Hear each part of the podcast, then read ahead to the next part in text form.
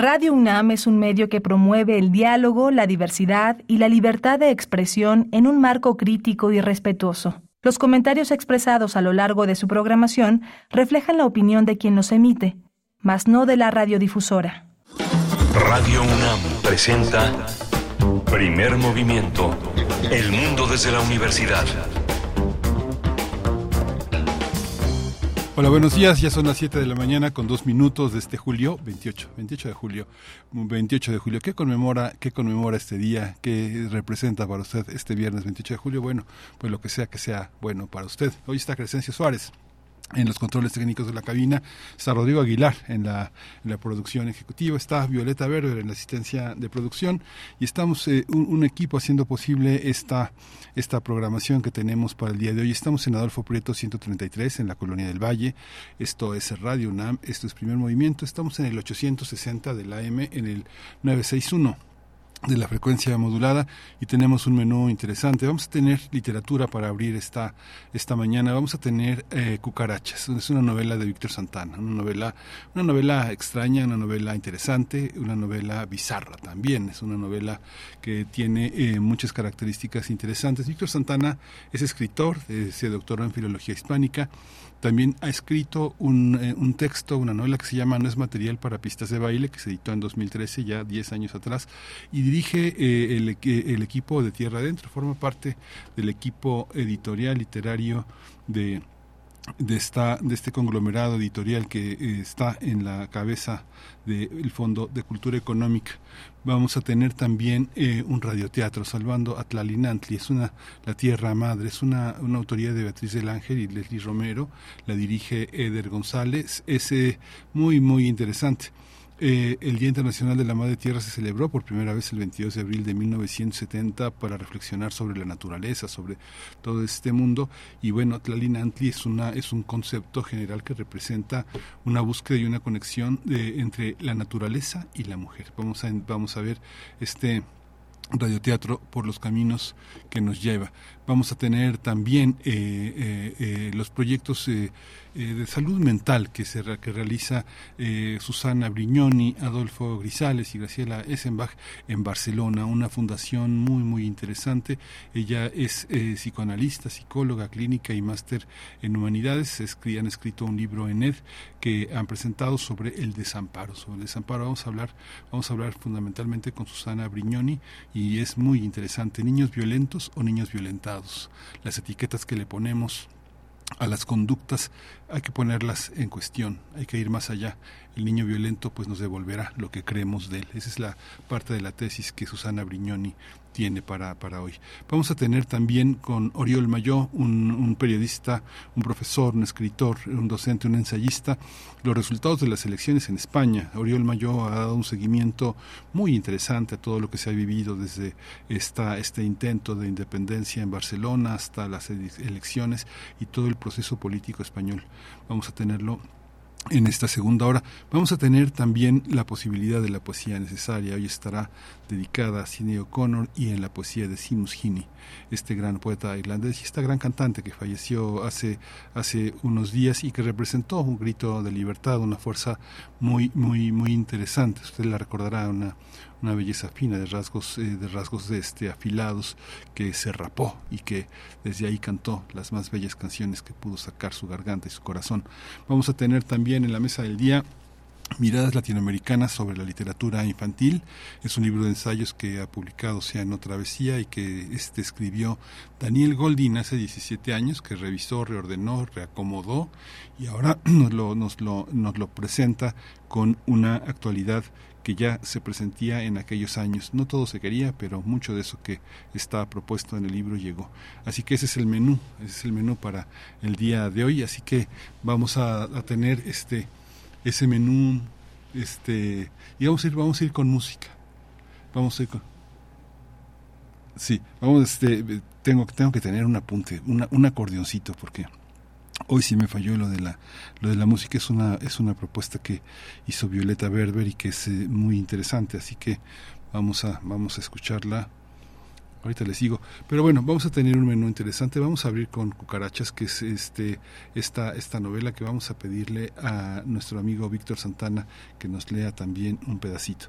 Vamos a tener esta curaduría musical. Los invitamos a que nos manden sus preferencias musicales. Hoy vamos a tener Eastman, de Mon Laferte y Caloncho. Todos quieren ser un gato jazz. Para los niños vacacionales, de parte de la dirección de Radio UNAM, de Alejandra. Así que bueno, vámonos con la música.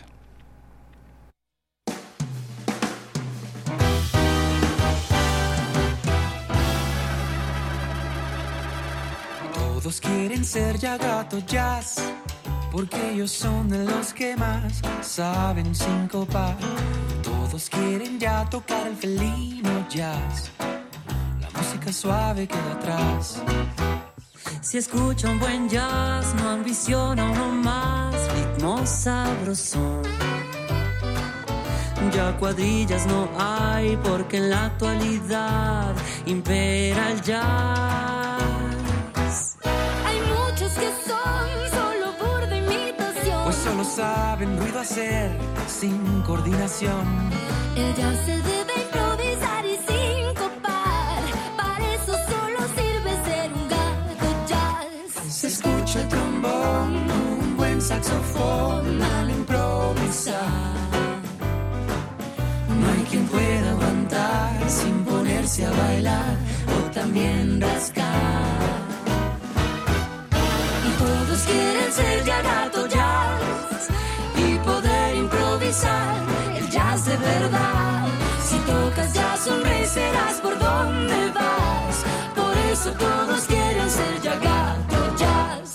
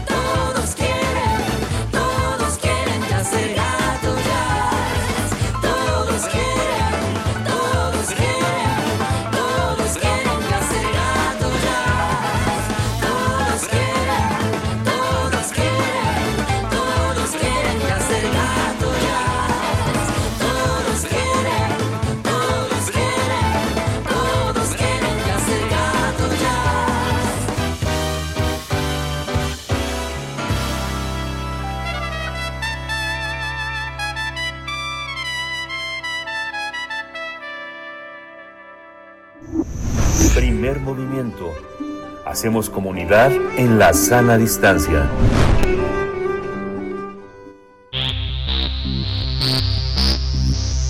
De festivales, ferias y más.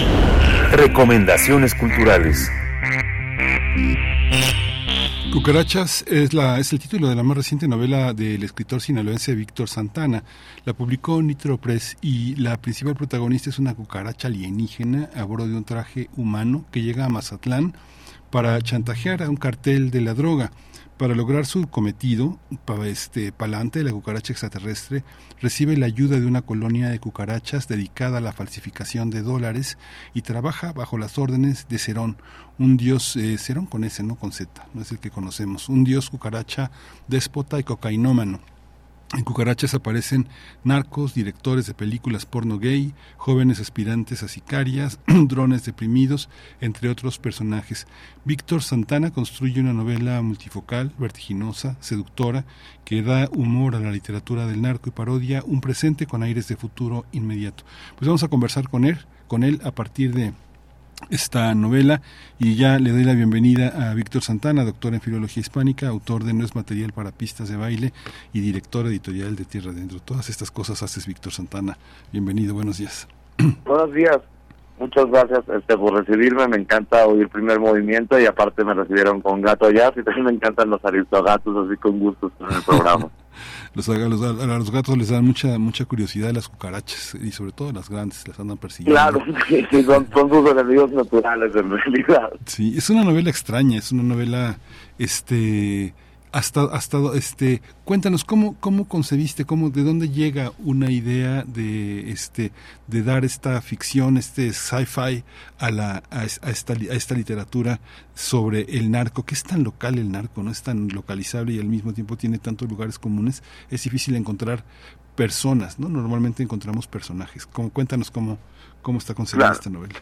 Bueno, yo soy de Mazatlán, entonces para nosotros los de Mazatlán la narcocultura son 40 años, entonces mi generación ya es narcoculturosa, muy a pesar de nuestros gustos o nuestros intereses en realidad. Si me hubiera puesto a pensar en hacer una parodia del narco, creo que no la habría podido hacer. Pero sí, yo creo que ese es uno de los orígenes. Y pues mi relación con las cucarachas, yo cuando era joven iba mucho a las comunidades zapatistas, y la primera vez que fui, me tocó una letrina que estaba por dentro cubierta de cucarachas voladoras. Es una historia horrible, pero claro, uno tenía que soportar las cucarachas voladoras porque la otra opción era caerse en la letrina. Entonces creo que a partir de ahí le empecé a perder el miedo a las cucarachas. Pero ya en el punto de la novela, digamos en la intención artística más deliberada, yo sí quería hacer la novela más ridícula que se me pudiera ocurrir y escribirlo en el menor número de palabras posibles. Entonces tiene una vocación de hacer una novela que tuviera una idea muy ridícula de inicio.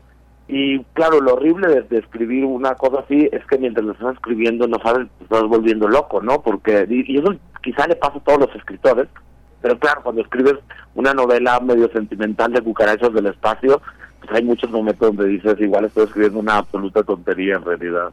Uh-huh. Cuando se piensa de esta manera la ficción, ¿en quién estás pensando? ¿Quién modela de alguna manera la voz del escritor? No somos, decían muchos escritores, dicen que no hay creación ad nilo, que no viene de la nada, que viene siempre de algo. ¿Qué te da el valor para hacer un riesgo literario de este tamaño? Digamos que bueno, en principio, pues soy honesto, mientras lo escribí no estaba pensando nada, ¿no? Si me hubiera detenido a pensar las cosas, me habría puesto a escribir otra cosa, me hubiera puesto a hacer algo quizá más normal. Pero pensándolo en retrospectiva, sí hay, digamos, dos tipos de literaturas que para mí se confrontan y que dan pie a cucarachas. Por una parte, a mí me gusta esta literatura muy enciclopédica y muy ridícula de novelas como de Thomas Pynchon, David Foster Wallace, en toda esa literatura que se considera como histérica, exagerada y muy enciclopédica, que viene generalmente de Charles Dickens, y esa novela como de muchos personajes y todo eso.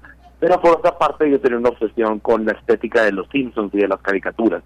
Entonces quería hacer una novela que fuera muy enciclopédica, llena de subtramas secretas, pero al mismo tiempo que fuera una novela que ocurriera muy, muy rápido, ¿no? Y como los Simpsons y como las caricaturas en general, digamos, era para mí esa novela es el producto del choque de esas dos ideas, ¿no? De hacer una novela o muy compleja, pero también hacerla lo más rápido posible y lo más, claro, dinámica, a pesar de que es una novela un poco complicada. Y claro, eso es lo difícil, ¿no? Que es una novela, yo no creo que sea de difícil lectura, pero más o menos complicada, y cuando en realidad estás leyendo Cucarachas del Espacio, que es una tontería hasta cierto punto.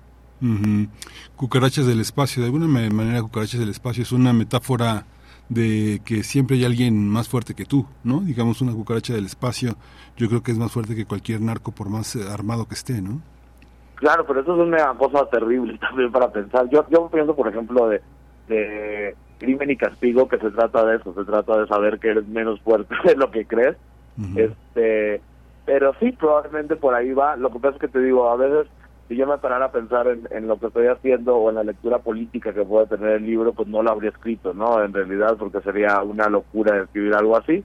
Pero sí, creo que hay una especie de metáfora implícita en realidad sobre ello, y que sí va muy por la línea de lo que me dice. Uh-huh.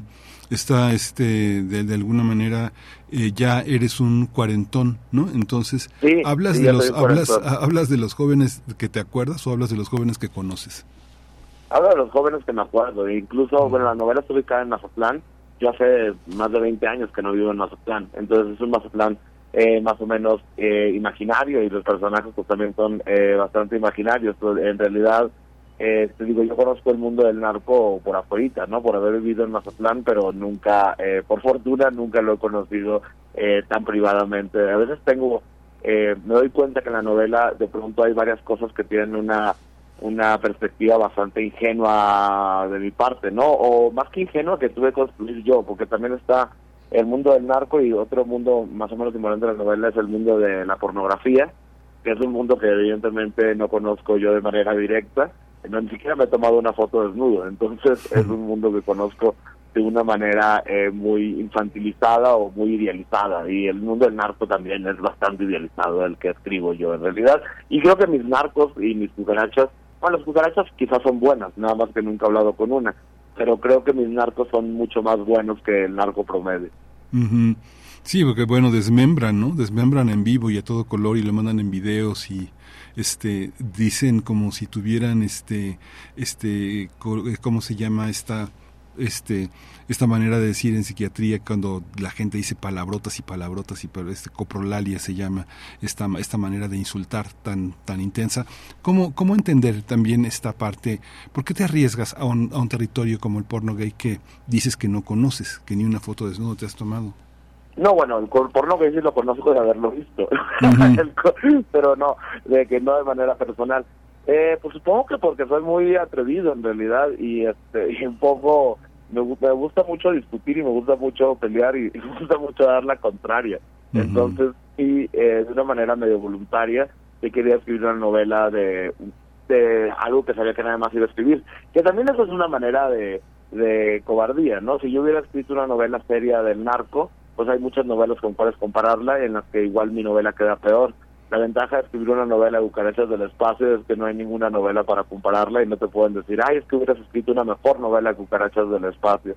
Entonces es como una valentía cobardía, pero sí a un terreno de cierta originalidad temática, aunque como decías anteriormente, claro, nadie escribe nada de la nada, y todo viene de la literatura que he leído en realidad, y creo que eso nutre más en realidad mi ficción que mi experiencia. Eso le pasaba... Digo, no que me esté comparando, ¿no? Pero Quentin Tarantino le decían eso, ¿no? Cuando saca su primera película, le dicen que cómo conocía tanto el mundo del crimen, y él decía, pues viendo películas, en realidad. Y pues a mí me ha pasado que quizá el mundo del crimen lo entiendo más por leer novelas que por haberlo experimentado. Uh-huh.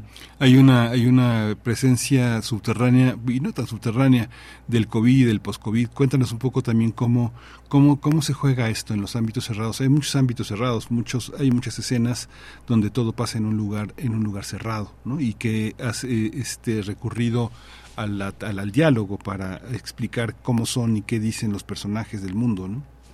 Sí, la novela está repleta de diálogos. Yo eso igual es un vicio personal, no tengo explicación exacta por qué es que me fascinan los diálogos, pero sí me gusta la literatura llena de diálogos. Pero respecto a lo que dices del COVID, es que yo estaba escribiendo la novela durante la pandemia. Yo por mi trabajo cuando se viene la pandemia me empiezo a tener un poco más de tiempo libre, de entrada ya no tengo que hacer los traslados, entonces que empiezo a escribir la novela durante la pandemia, y yo creía estar escribiendo una novela futurista, pero claro, para cuando publico la novela, que es ahora, pues ya la pandemia terminó, entonces se vuelve esta novela, es una novela ya pospandémica. Quizá mi pospandemia no es exactamente igual como la de ahora, pero de ahí viene de que yo estaba en ese momento en la pandemia y quería imaginar un mundo sin pandemia en realidad, pero quizá lo hacía de manera humorística porque en realidad estaba aterrado, como todo el mundo. Uh-huh. Esta visión también de los jóvenes que se arriesgan al sicariato y a participar de lo que llamamos el dinero fácil, ¿cómo lo observas? Finalmente, cuando termines la novela y tienes la oportunidad de sacar una conclusión sobre lo que has visto y la forma de vida que propones, ¿qué es lo que queda? ¿Cuáles son los motivos fundamentales que encuentras como escritor, como alguien que se asoma al alma humana para entender este mundo? Mucha gente dice que la gente quiere oportunidades, que quiere vivir intensamente, aunque sean 2 minutos, pero no de pobreza toda una vida. ¿Tú cómo lo observas? ¿Cuál es la hipótesis que tienes antes de acercarte al tema y después de escribirlo? Pues yo, te digo de nuevo, no lo conozco personalmente, estoy muy lejos de ser un investigador del tema, pero yo soy fundamentalmente un socialista o un comunista, entonces yo creo que los factores económicos son determinantes para quien toma ese tipo de decisiones en su vida. Y afortunadamente, habrá quien sea un psicópata y decida ser sicario a pesar de haber tenido todas las oportunidades en su vida, pero creo que en general que la gente que se dedica al mundo del crimen tenía pocas opciones en su vida, no que por eso sea una decisión moralmente aceptable, por supuesto que es moralmente inaceptable, pero yo creo que las condiciones económicas nos sitúan en diferentes tesituras morales. Uh-huh. Y esa es durísima, y esa claro que yo tampoco nunca la he tenido que experimentar, pero soy empático de esa tragedia, porque parte de la tragedia del narcotráfico es precisamente la de los niños o la gente muy joven que no tienen otras salidas en su vida, y sobre todo, pues viven en el norte de Sinaloa, Badiraguato y esas zonas, donde la única o una de las pocas salidas es precisamente el mundo del narcotráfico. Y que es rarísimo, ¿no? Porque justo es el mundo en donde hay dos opciones, ¿no? La pobreza extrema y una riqueza extrema fácil que también puede desaparecer de manera casi inmediata. Uh-huh. Hay una parte, me da la impresión de que ninguno de tus personajes ha leído la cartilla moral, ¿verdad? No, ninguno. Los dos son bastante inmorales en ese sentido. Yo sí leí la cartilla moral, me encanta Alfonso Reyes, pero claro, ninguno de los personajes, definitivamente los personajes no han leído la cartilla moral, pero yo no creo que todos sean malos, yo creo que de hecho mis narcos son mucho más buenos que lo que debe ser el promedio de los narcos verdaderos. Uh-huh. Dice, el chino apagó la radio. La única razón por la que había sintonizado el programa de Lina Maduro era confirmar que los buscaban.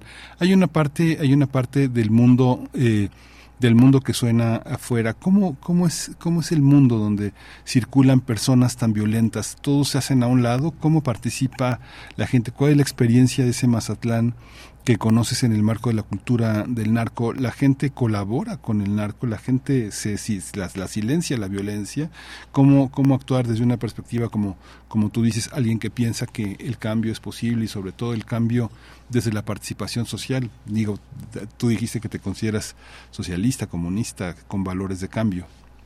Sí, yo creo que, en la parte política yo creo que el tema... el acabar con el crimen pasa por la legalización de las drogas, en realidad, especialmente de las drogas blandas, pero creo que eventualmente implicaría una legalización absoluta de las drogas. No quiero decir con esto que el fentanilo va a venderse en las tiendas, ¿no? Que son drogas terribles, pero yo creo que la legislación de drogas o la manera en la que entendemos el uso de las drogas no deberían de llevarla a cabo, los escritores de ficción muchísimo menos, ¿no? Pero tampoco los políticos. Creo que muchas sociedades antiguas o sociedades actuales indígenas han decidido que el uso de las drogas lo determine el chamán. Yo creo que los chamanes de Occidente son los médicos, y yo creo que son los que deberían de tomar la decisión del uso correcto de las drogas. Las drogas, muchas están legalizadas. Las dos drogas más asesinas de todas son el tabaco y el alcohol, y son perfectamente legales. Entonces yo creo que eso es una evidencia de cómo los políticos no son precisamente las personas más ideales para ello, aparte de la corrupción que implica todas las campañas, sobre todo de la industria del tabaco, que es terriblemente asesina y que lucha porque sus productos de que se mantengan en el mercado. Y ahora respecto a lo de la experiencia de como sinaloense del narcotráfico, y es raro, ¿no? Porque yo digo, yo estaba en escuelas católicas, no estaba, si hubiera estado en escuelas federales, igual la historia sería mucho más terrible. Pero yo me acuerdo de eso, o sea, todo el mundo sabía quién era el narcotraficante. Yo recuerdo que una vez mi papá me decía, tal amigo tuyo que es tan rico es porque es narco. Entonces fui y le pregunté, le dije, oye, mi papá dice que tu papá es narco, ¿no? Y él fue y le preguntó a su papá y me dijo, no, mi papá solamente lava dinero. Entonces creo que así en Sinaloa se nos forma una especie de capa cínica respecto al crimen, porque no hay otra opción más que esa capa cínica, o nos vamos a echar a llorar todo el día. Uh-huh. Hay capítulos que yo no sé si ya te han leído, digamos que las personas progre de la diversidad sexual que hacen que muchos escritores, muchos cineastas, muchos periodistas se anden con cuidado con el lenguaje que utilizan. La literatura es otra cosa, pero uno como docente, no sé, yo me he encontrado casos en seminarios, en lugares donde dicen, no queremos ver tal película porque es sexista, o no queremos ver tal pregunta porque es antifeminista. ¿Cómo decidir un lenguaje? Hay una serie de escenas que son sumamente violentas, que están vinculadas, no sé, el eterno pasivo, que es el sí. capítulo que está, digamos, cómo se puede también tener una relación sexual y al mismo tiempo matar a alguien, ¿no? Claro, bueno, hay una pregunta doble. En primer lugar, digamos, sobre todo esos temas de política identitaria, bueno, ahí de entrada yo juego con ventaja, porque yo soy gay, entonces a mí me van a decir que se puede decir y que no respecto a los gays, en primer lugar. Pero yo en el sentido de vista más personal, yo creo que la libertad de expresión solamente puede ser absoluta o no. No se vale defender la libertad de expresión para defender las ideas que tú tienes. La libertad de expresión se hizo para defender las ideas precisamente que no tienes. Uh-huh. Y yo creo eso. Yo creo que todo el mundo puede hablar de lo que quiera y yo creo que la libertad de expresión debe ser absoluta. Afortunadamente en México nuestro marco normativo de libertad de expresión es bastante amplio. Nosotros tenemos el marco de la Corte Interamericana de Derechos Humanos, que es el mismo marco de la Constitución de Estados Unidos y el marco que tiene toda América, y nosotros tenemos libertad de decir absolutamente todo, especialmente el discurso artístico está totalmente protegido, ¿no? Pero, en el marco de América solo hay dos cosas que no se consideran libertad de expresión, que es la difamación, que evidentemente no es un acto de libertad de expresión, es ejercer una mentira para dañar a alguien, y entrar a un cine gritando que hay un incendio y no ocurre un incendio, ¿no? Uh-huh. Yo creo que esos son unos límites bastante normales, pero no creo que deba haber ningunos otros límites. Yo entiendo la parte de que hay grupos vulnerables que han sido históricamente ofendidos, pero yo creo que es mejor arriesgarnos a ser ofendidos, a arriesgarnos a ser censurados. Todo el mundo hemos sido ofendidos por algo, bueno, yo no realmente, porque yo honestamente creo que ofenderte por algo que sale en un libro, una película, es más o menos estar loco. Pero entiendo que haya personas en situaciones vulnerables que no les guste la ficción de ciertos tipos, pero yo creo que es mejor aguantar todo lo que puedan decir otros para poder decir nosotros todo lo que queramos decir. Y digo, para mí la libertad de expresión es uno de los pocos principios políticos en los que creo, y aparte creo que como escritor es algo que debo defender al máximo, ¿no? El derecho de mis compañeros de generación o los escritores de todas las edades, de decir todas las locuras posibles. Además, creo que es más saludable. Cuando tú censuras una idea, creo que a veces esa idea la vuelves muchísimo más poderosa. Yo creo en un sentido muy clásico, John Stuart Mill creía esto, este filósofo americano del siglo XVIII, él decía que el discurso público era como un producto más, ¿no? Entonces, viéndolo de la manera más capitalista, es un producto. Y yo creo que los productos se caen por su propio peso. Acaban de ser las elecciones en España y estaba el partido de ultraderecha que propone tonterías, básicamente, y discursos absolutamente inaceptables, y acaban de perder las elecciones. Yo creo que es mejor que todos los discursos estén puestos sobre la mesa y que caigan sobre su propio peso. Yo creo que en las democracias auténticas, las ideas tan tontas como el fascismo y el racismo y la xenofobia y la discriminación que cantan por su propio peso porque no tienen ningún sustento en la realidad.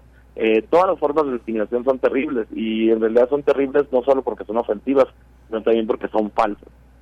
Uh-huh. Fíjate que, bueno, digamos que ser feminista o ser gay no garantiza que tu discurso sea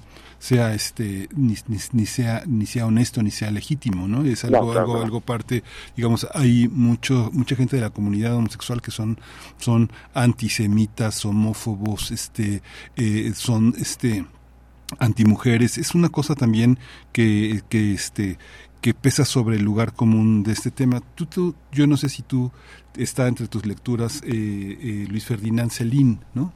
Luis Ferdinand Celín, en cuando fue el 50 aniversario de su nacimiento, Francia negó cualquier homenaje a él, y la razón fue su antisemitismo, ¿no? Él falleció justamente en el mes de julio del 1961, y el titular de Cultura, Frédéric Mitterrand, tras valiosos días de polémica, dijo que no iba a dar ningún homenaje oficial en Francia por el 50 aniversario de su muerte. Sin embargo, Jean Genet, que me imagino que también debe estar cercano también a tus preferencias, Jean Genet, que era acusado de proxeneta, de una vida muy muy fue homenajeado en el Teatro Odeón. Jeanne Moreau fue la que presidió los homenajes, leyendo su obra. ¿Cómo entender estas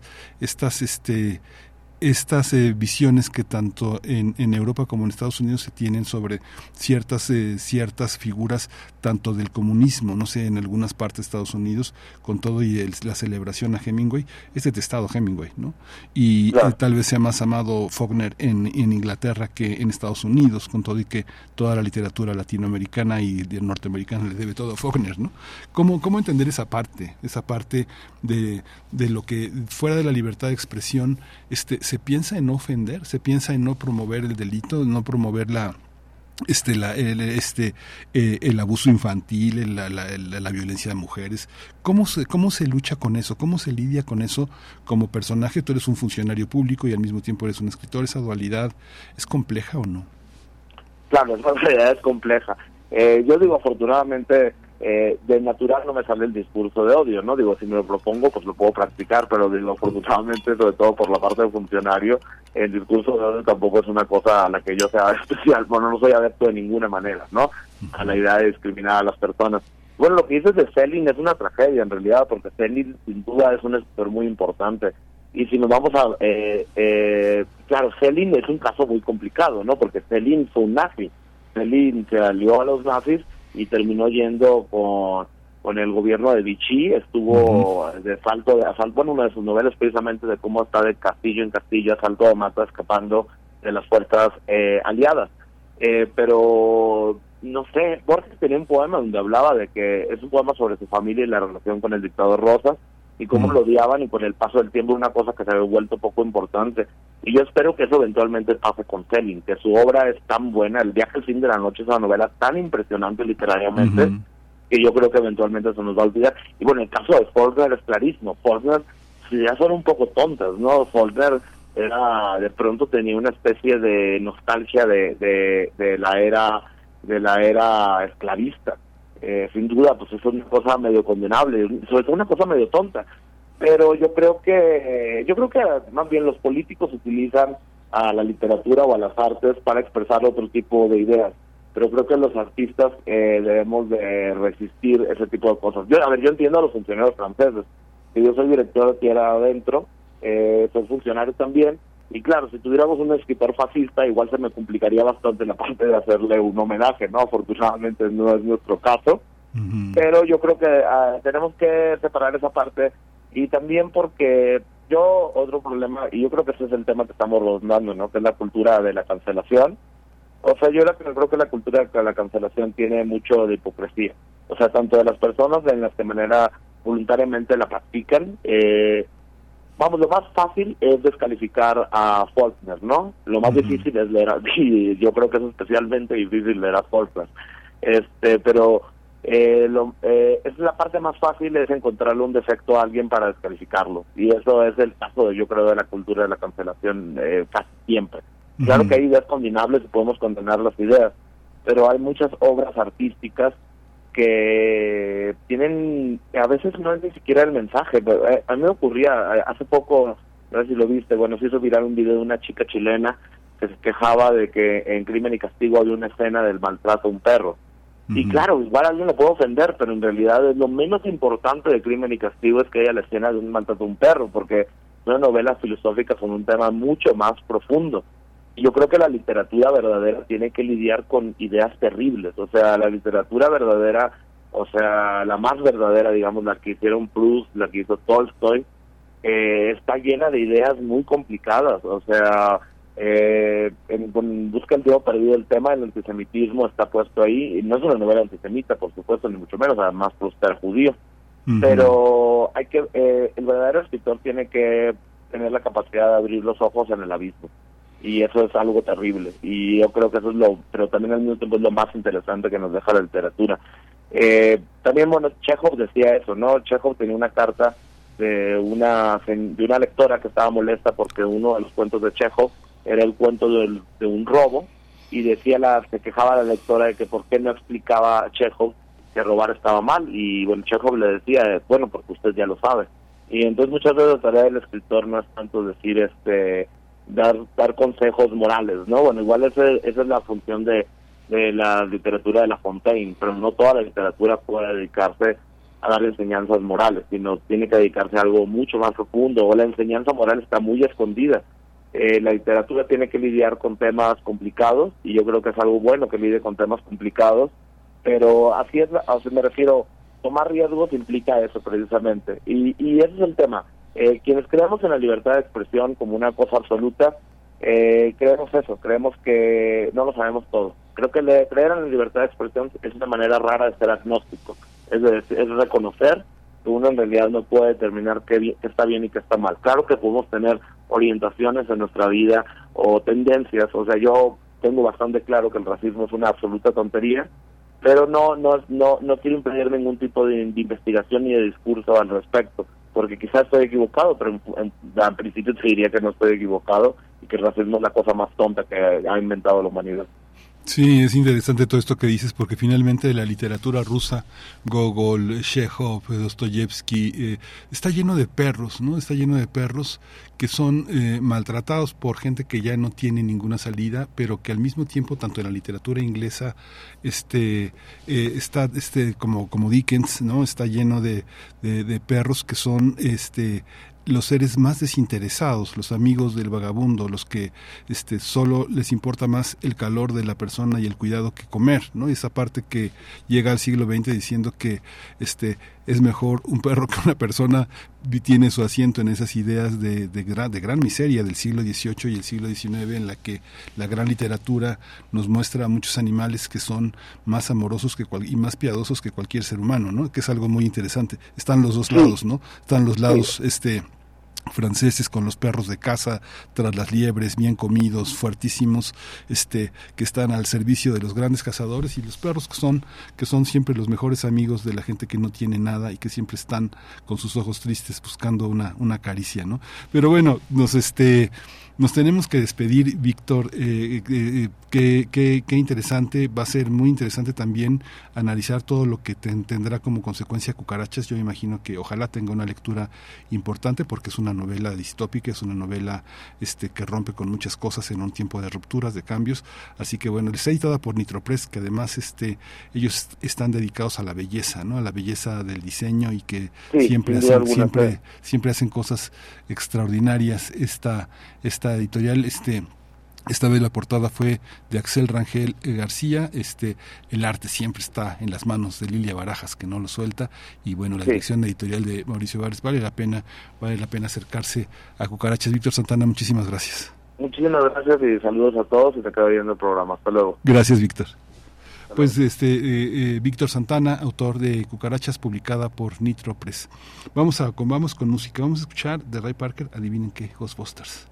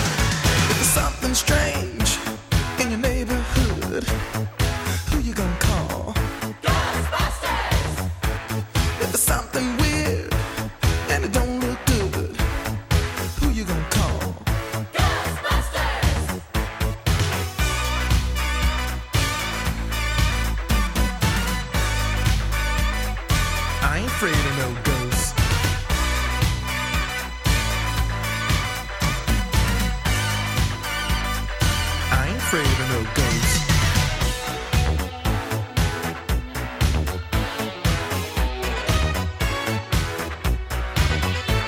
If you're seeing things running through your head, who can you call? Ghostbusters! An invisible man sleeping in your bed. Oh, who you gonna call?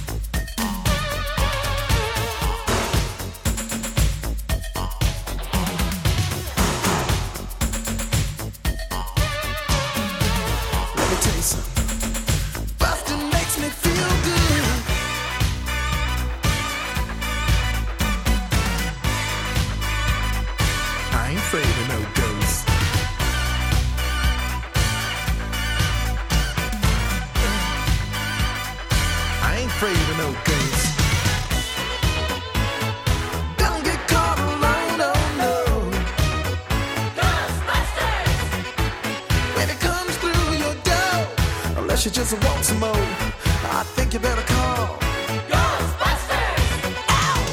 Who you gonna call? Ghostbusters. Who you gonna call? Primer movimiento.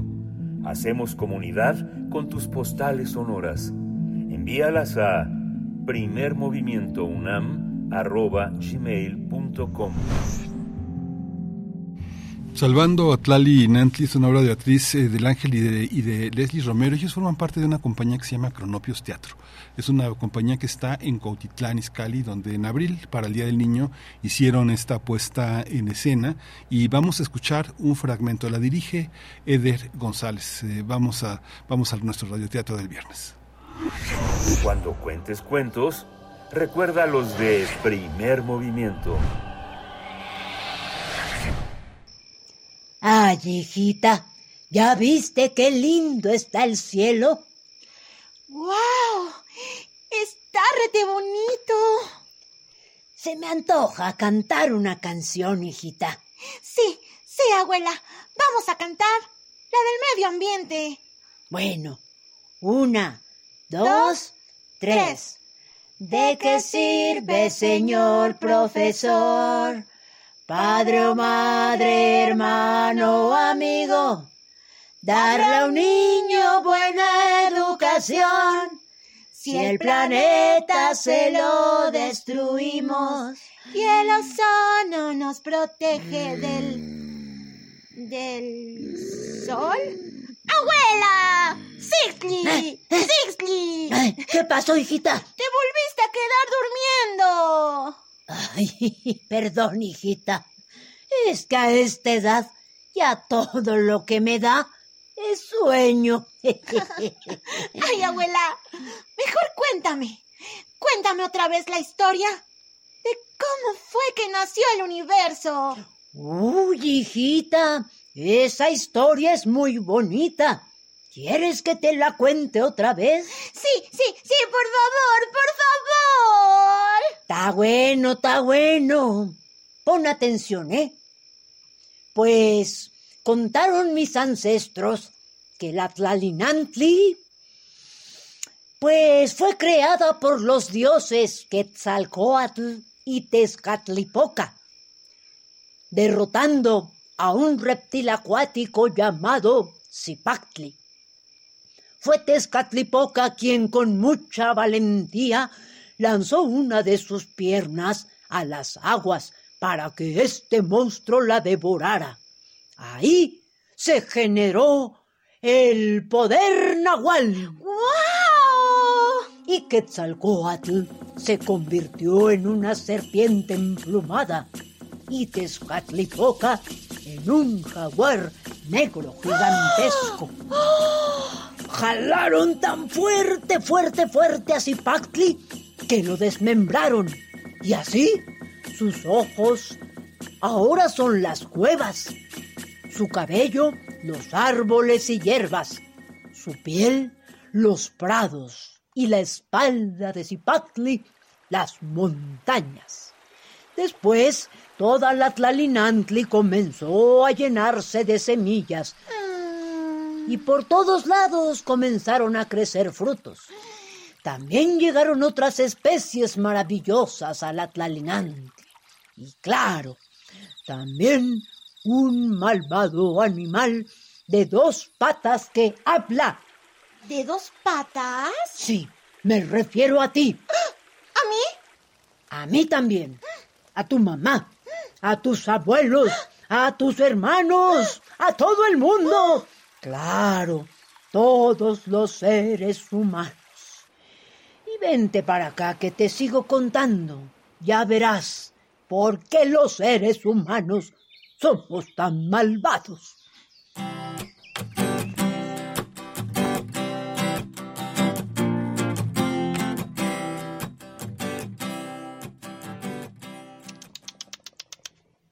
¿Quién anda ahí?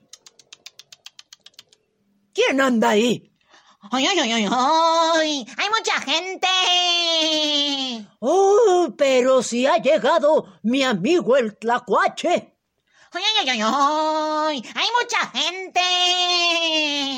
¡Asómate, Liborio! ¡No tengas pena, hijo! ¡Ay, ay, ay, ay! ¡Hay mucha gente! ¡Ya, tlacuache condenado! ¡No son gente mala! ¡Asoma tu trompita! ¡Me da penita! ¡Ay, Liborio! ¡Te estoy diciendo que no es gente mala! ¡Anímate! ¡Ay, pero qué hacen todos ellos aquí! ¿Cómo que qué hacen todos ellos aquí?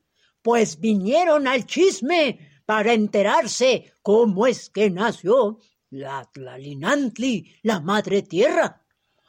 ¡Pero no lo puedo creer! ¡Has empezado sin mí a contar esa historia tan bonita! ¡Mala abuela! ¡Mmm!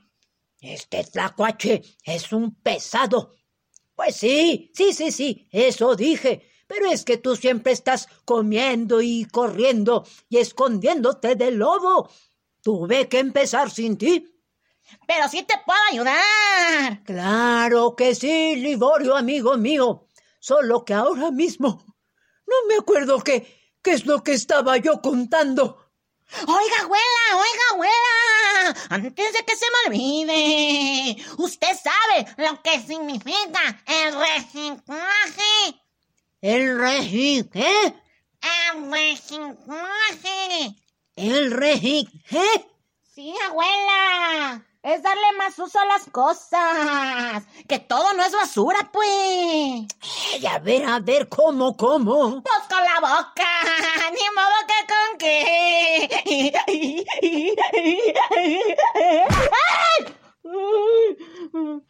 Tienen la mano pesadita, abuela. Pues es que no seas payaso, Liborio, ya dime qué es eso del reciclaje,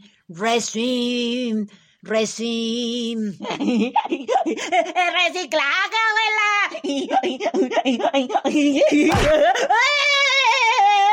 Condenado tlacuache, ya, deja de estar de payaso y cuéntame qué es eso del resistolaje ese.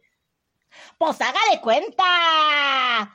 Primero se separa la basura, el papel y el cartón se pueden volver otra vez papel, las botellas de PET se convierten en macetitas, qué dulceritos, qué lamparitas. Liborio, mira, atrás de ti. Los desechos orgánicos nutren la tierra. Liborio. O sea, que con eso se hace la composta, ¿para que me entienda, abuela? Sí, Liborio. Sí, conozco la composta, pero mira atrás de ti. Que si profundizamos, abuela, todos tenemos que ¡Liborio! Reciclar. ¡Liborio! ¡Ay, abuela! ¡Liborio! ¡Ay, Liborio! ¡Ay, ayuda! ¡Te estoy diciendo! ¡Abuela, cállate, lobo! ¡Cállate, lobo!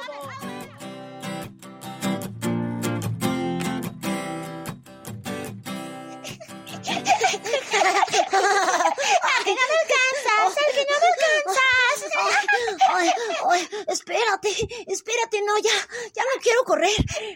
Mejor vamos a jugar a matar pajarracos. ¿Cómo? Pues a pedradas. Ay, no, pobrecito. Si lo matamos, su mamá se va a poner triste. Ay, Dianita, no digas tonterías. ¿Cómo se va a poner triste su mamá? ¿Los pájaros no tienen mamá? ¿No? Ay, bueno, sí tienen. Pero ¿cómo va a saber su mamá que nosotros lo matamos? Ah, pues sí, ¿verdad? Mira, ahí está el pajarraco. Ay, una piedra. Ah, aquí. Y ahora sí, toma. Ay, toma, no, pajarraco. Ay, no, toma. Pobrecito. Ay, no. Ay, cállate. Mira. Me voy a subir aquí al árbol porque ahí hay un nido de pájaros. Y aquí voy. Dianita, voy a cortar esta rama, me estorba. ¡No! ¿Cómo la vas a cortar? Si la cortas, le va a doler al pobre arbolito. Ay, ¿cómo le va a doler? Los árboles no sienten. ¡Ay, cochina rama! ¡Ay!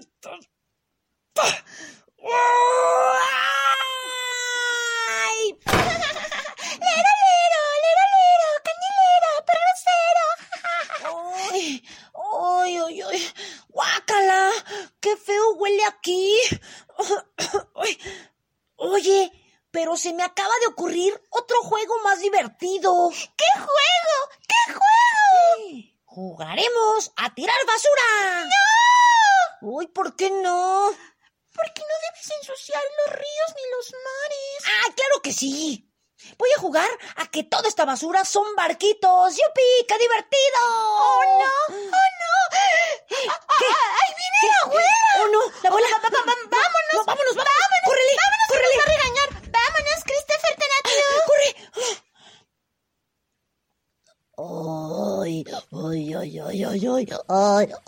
¡Ay! ¡No puede ser! ¿Quién ha hecho todo esto? Yo soy un pobre ajolotito. Ya nadie respeta a nuestra Tlalín Antli. Soy una especie única en México.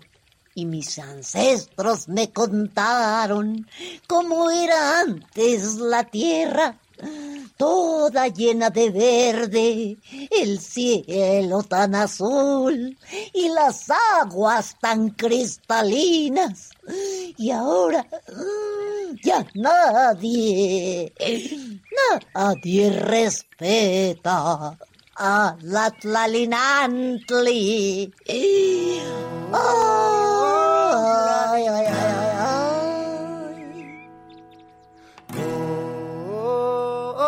Tlalín Antli, mi hogar, tu hogar, donde puedo caminar, saltar, jugar, cantar, bailar, cuida el hogar,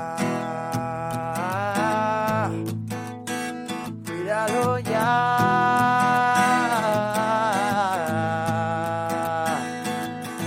todas las cosas que rodean el medio ambiente.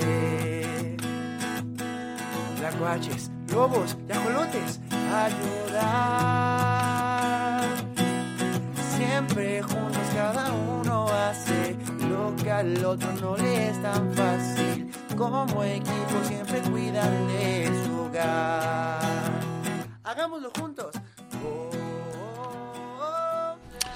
Teatro de jóvenes, Edgar, Eder, esta obra sobre Tlalín Antli, que es parte de un repertorio que estos jóvenes de teatro de Cuautitlán Izcalli nos han regalado aquí al Primer Movimiento. Vamos a cerrar esta mañana con música, esta primera hora de Primer Movimiento, con una petición para Alfonso de Alba Arcos que se llama Rock Lobster de B52. We were at a party. The dear love fell in the day. Someone reached in and grabbed it. What a rock lobster.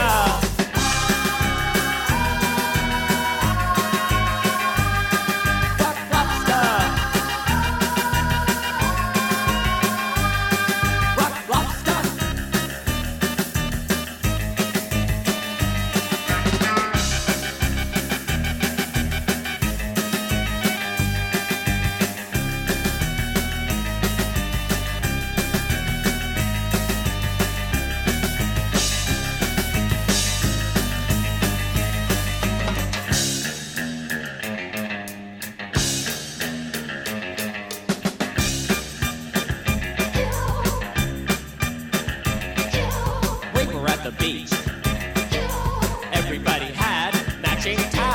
Somebody went under a dock, and there they saw a rock.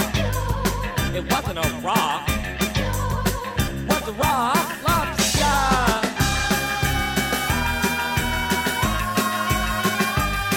Rock lobster. Rock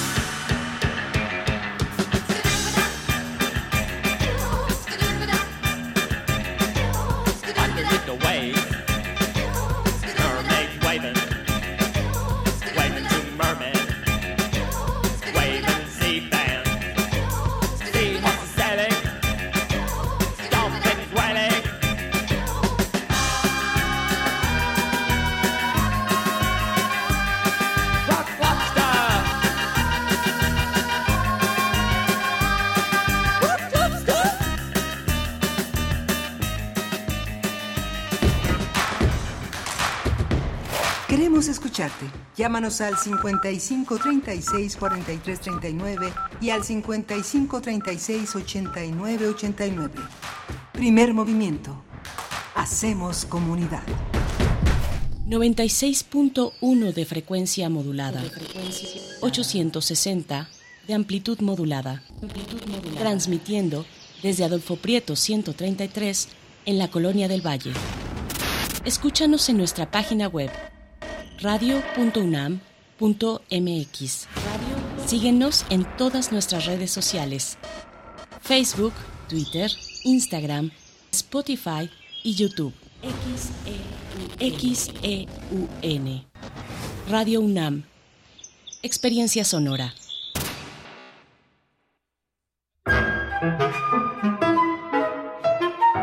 Querida audiencia madrugadora de Testimonio de Oídas, sigamos escuchando y develando hacia dónde nos lleva la música nueva y su quehacer sonoro.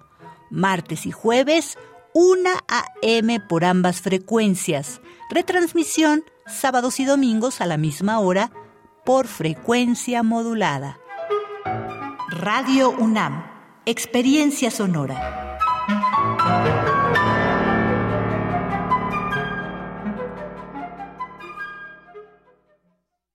Si vas a realizar algún trámite en tu módulo de atención ciudadana, como inscribirte al padrón electoral, actualizar tu domicilio o corrección de datos personales, solo necesitas 3 documentos: una identificación con fotografía, un documento que acredite tu nacionalidad mexicana y un comprobante de domicilio reciente. Conoce más detalles de lo que necesitas para cada tipo de trámite en INE.mx o INETEL 800-433-2000. Mi INE es valioso porque mi INE nos une.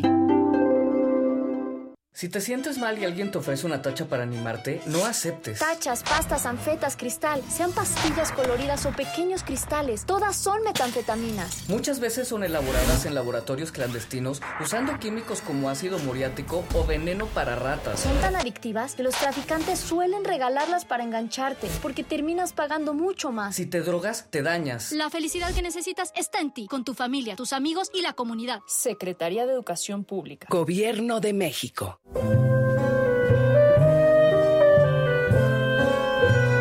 Gabinete de Curiosidades explora con Frida Rebontulet y sus almas hertzianas las sonoridades extrañas, antiguas o poco conocidas que las sombras del tiempo nos han dejado.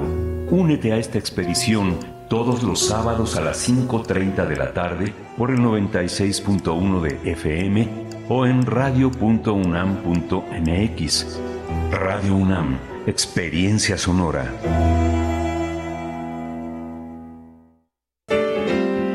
Música que sensibiliza la vida. Asómate a su mundo. Panorama del Jazz con Roberto Aimes. Lunes a viernes a las 19 horas por el 96.1 de FM. Radio UNAM, experiencia sonora. Encuentra la música de Primer Movimiento día a día en el Spotify de Radio UNAM y agréganos a tus favoritos.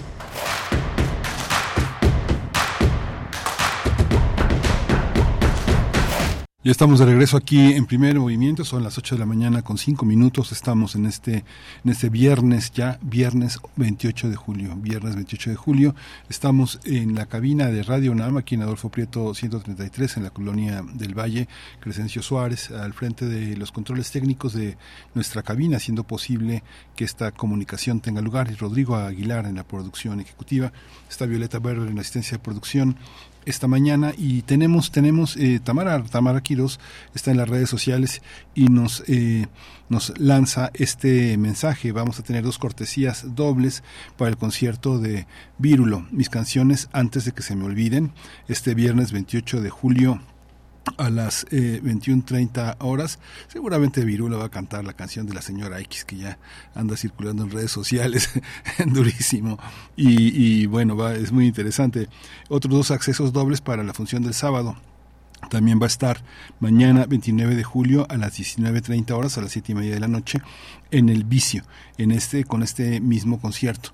Hay que mostrar que sigue nuestro programa, nuestra página en Twitter, y bueno, consulte las redes sociales que Tamara Quirós comanda esta mañana. Así que bueno, este es el regalo de viernes para nuestros radioescuchas, un regalo para todos. Vírulo, antes de que se le olvide todo, Vírulo. Nunca se le va a olvidar nada a ese hombre. Más bien sigue creando cosas para que no se nos olvide que está prohibido olvidar. Vamos a tener hoy, en esta segunda hora, vamos a conversar sobre el libro Violencias y Desamparos, una práctica colaborativa entre salud mental y educación, con Susana Brignoni, coautora del libro, y Graciela Esebach y Rodolfo Grisales. Es una publicación de NET. Conversamos con Susana Brignoni desde Barcelona sobre este libro, y es interesante. mucha atención. A veces la gente no es violenta, a veces está triste, a veces está angustiada, no sabe cómo resolver a veces este enojo que se trae, pero que a veces no es contra uno, ¿eh? A veces no es contra uno. Hay que escuchar a los que queremos, hay que escuchar a los niños que los calificamos de caprichosos, adolescentes sin control. Hay que ver qué nos toca a nosotros de esa tarea, y justamente Susana Brignoni nos pone con la alarma lista para que detectemos esa parte que nos toca a nosotros. Vamos a tener los resultados de las elecciones en España con Oriol Mayol. Él es periodista, él es escritor, docente, ensayista y es maestro en periodismo político. Él ha tenido un seguimiento, gracias a su generosidad, de lo que ha pasado en España, y justamente ya nos daba una probada Víctor Santana de lo que pasó. La derecha no progresa, afortunadamente, en un país tan diverso, tan rico, tan extraordinario como es España. Vamos a tener también en lo que sigue la poesía necesaria y la mesa del día, que hablaremos de la edición de literatura infantil. Pues nos vamos ya con nuestra nota nacional. Nota nacional. Está con nosotros ya en la línea Susana Brignoni desde Barcelona, y es autora junto con Graciela Esebach y Adolfo Grisales de Violencias y Desamparos, una práctica colaborativa entre salud mental y educación, un libro que ha sido publicado por NED y que forma parte, pues, de una corriente que ha incorporado el conocimiento psicoanalítico y la práctica clínica a un ámbito también de institucionalidad y de rigor que es necesario en la práctica, que está obligada a orientarse a resultados, a operacionalizar sus búsquedas y a conceptualizar sus ideas. Susana, muchas gracias por esta conversación. Bienvenida, buenos días. Bueno, muchas gracias, Miguel Ángel. Me encanta estar aquí.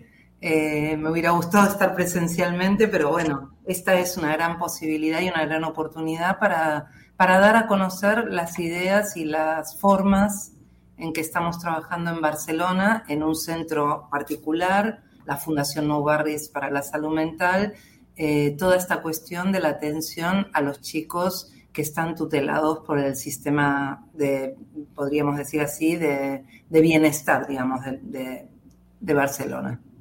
Quisiera empezar, Susana, por el tema de esta cuestión que ponen en escena, la diferencia entre violencia y agresividad, y cómo se materializa esta idea desde el ámbito institucional, porque finalmente es una fundación, pero todo el marco de interacción está ubicado en un contexto muy, muy amplio, con todo y que podemos pensar que Cataluña, que Barcelona en particular, es un ámbito pequeño, pero es un ámbito que tiene una universalidad importante por todo lo que implica para España y en particular, pero también para la Europa. La Fundación No Barris es un centro de salud mental infanto-juvenil en Barcelona, dentro de la red catalana de salud mental, que es una red muy particular porque en cada distrito, podríamos decir así, de Barcelona y dentro de Cataluña existen los centros de salud mental que atienden adultos y existen los centros de salud mental que atienden a niños y adolescentes, el nuestro particularmente, niños y adolescentes de 0 a 18 años, y lo hacen de manera gratuita. Nuestro centro, nuestra fundación, es una entidad concertada con lo que se llama el Servei Català de Salud Mental, el Servicio Catalán de Salud Mental, que se ocupa de los chicos que están en situación de desamparo. Es decir, y diferencia muy claramente, podríamos decir así, lo que es un chico en situación de desamparo, es decir, que ha sufrido algún tipo de maltrato, desde las negligencias, los maltratos físicos, los maltratos psicológicos, hasta los abusos sexuales, se diferencia de lo que es el ámbito de la justicia juvenil. Es decir, que nosotros trabajamos con chicos que en un momento determinado la administración declara el desamparo. Esto me parece que es muy importante. Entonces, esos chicos viven en lo que en el libro se puede entender muy bien, viven en lo que se llaman los Centros Residenciales de Acción Educativa, los CRAES, como le decimos nosotros, o viven con familias de acogida, tanto familias de acogida de la familia extensa, un tío, un abuelo, etcétera, o familias de acogida que le llamamos aquí ajenas, es decir, familias que no tienen lazos biológicos con los chicos y que se ofrecen a acogerlos en un momento determinado de la vida, siempre de manera temporal. Entonces, ese es el ámbito. Entonces, nosotros trabajamos con los chicos que viven en estos centros residenciales o que viven con las familias de acogida, tanto de un tipo como del otro. Entonces, en ese trabajo que hacemos, por eso decimos práctica colaborativa entre salud mental y educación, porque en los centros residenciales de acción educativa los que trabajan son educadores sociales. Y nuestro trabajo es permanente con tanto los educadores sociales como los referentes familiares de los chicos, porque partimos de la idea de que no se puede hacer un buen trabajo clínico con niños o adolescentes si no se trabaja con las figuras referentes, porque no siempre lo que les pasa a los chicos es algo que realmente es un malestar del chico, sino que a veces lo que encontramos es que es un malestar de los adultos que conviven con ellos y tal vez no es necesario tratarlo con el chico, sino que hay que tratarlo con los adultos, ¿no? Por eso la pregunta, en un momento del libro, una de las preguntas de la investigación es ¿violentos o violentados?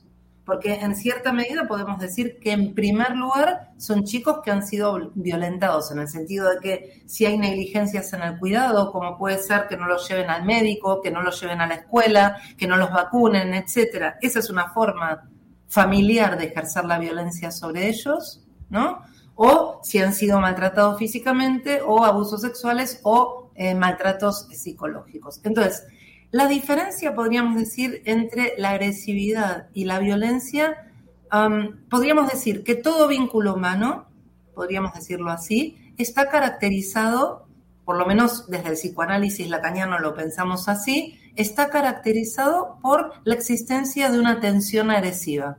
Siempre entre uno y el otro, podríamos decir así, hay una tensión, porque yo quiero ocupar el lugar del otro, porque el otro está cuestionando lo que estoy haciendo, o porque mira cómo me mira, o mira cómo, o se ríe de lo que digo, etcétera.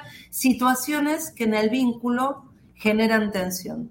Ahora, no siempre esa tensión agresiva, que ya digo, es consustancial al vínculo humano, se deriva en una agresión, se deriva en un acto violento, ¿no? Es decir, que en realidad es cuando no hay una mediación entre uno y el otro, por eso nosotros siempre en el trabajo apelamos, tratamos de buscar cuando hay esta tensión muy pronunciada a la presencia de un tercero que permite que se derive esta tensión agresiva y evita que se pase finalmente a un acto como puede ser el acto violento. Entonces podríamos decir, la violencia en cierta medida ya implica un acto, ya implica, es decir, un golpe, ya implica un insulto, ya implica la realización, podríamos decir así, o la ruptura más bien de esa tensión agresiva que hay entre uno y el otro. Podemos decir, es muy habitual en la infancia y la adolescencia que muchos de los malestares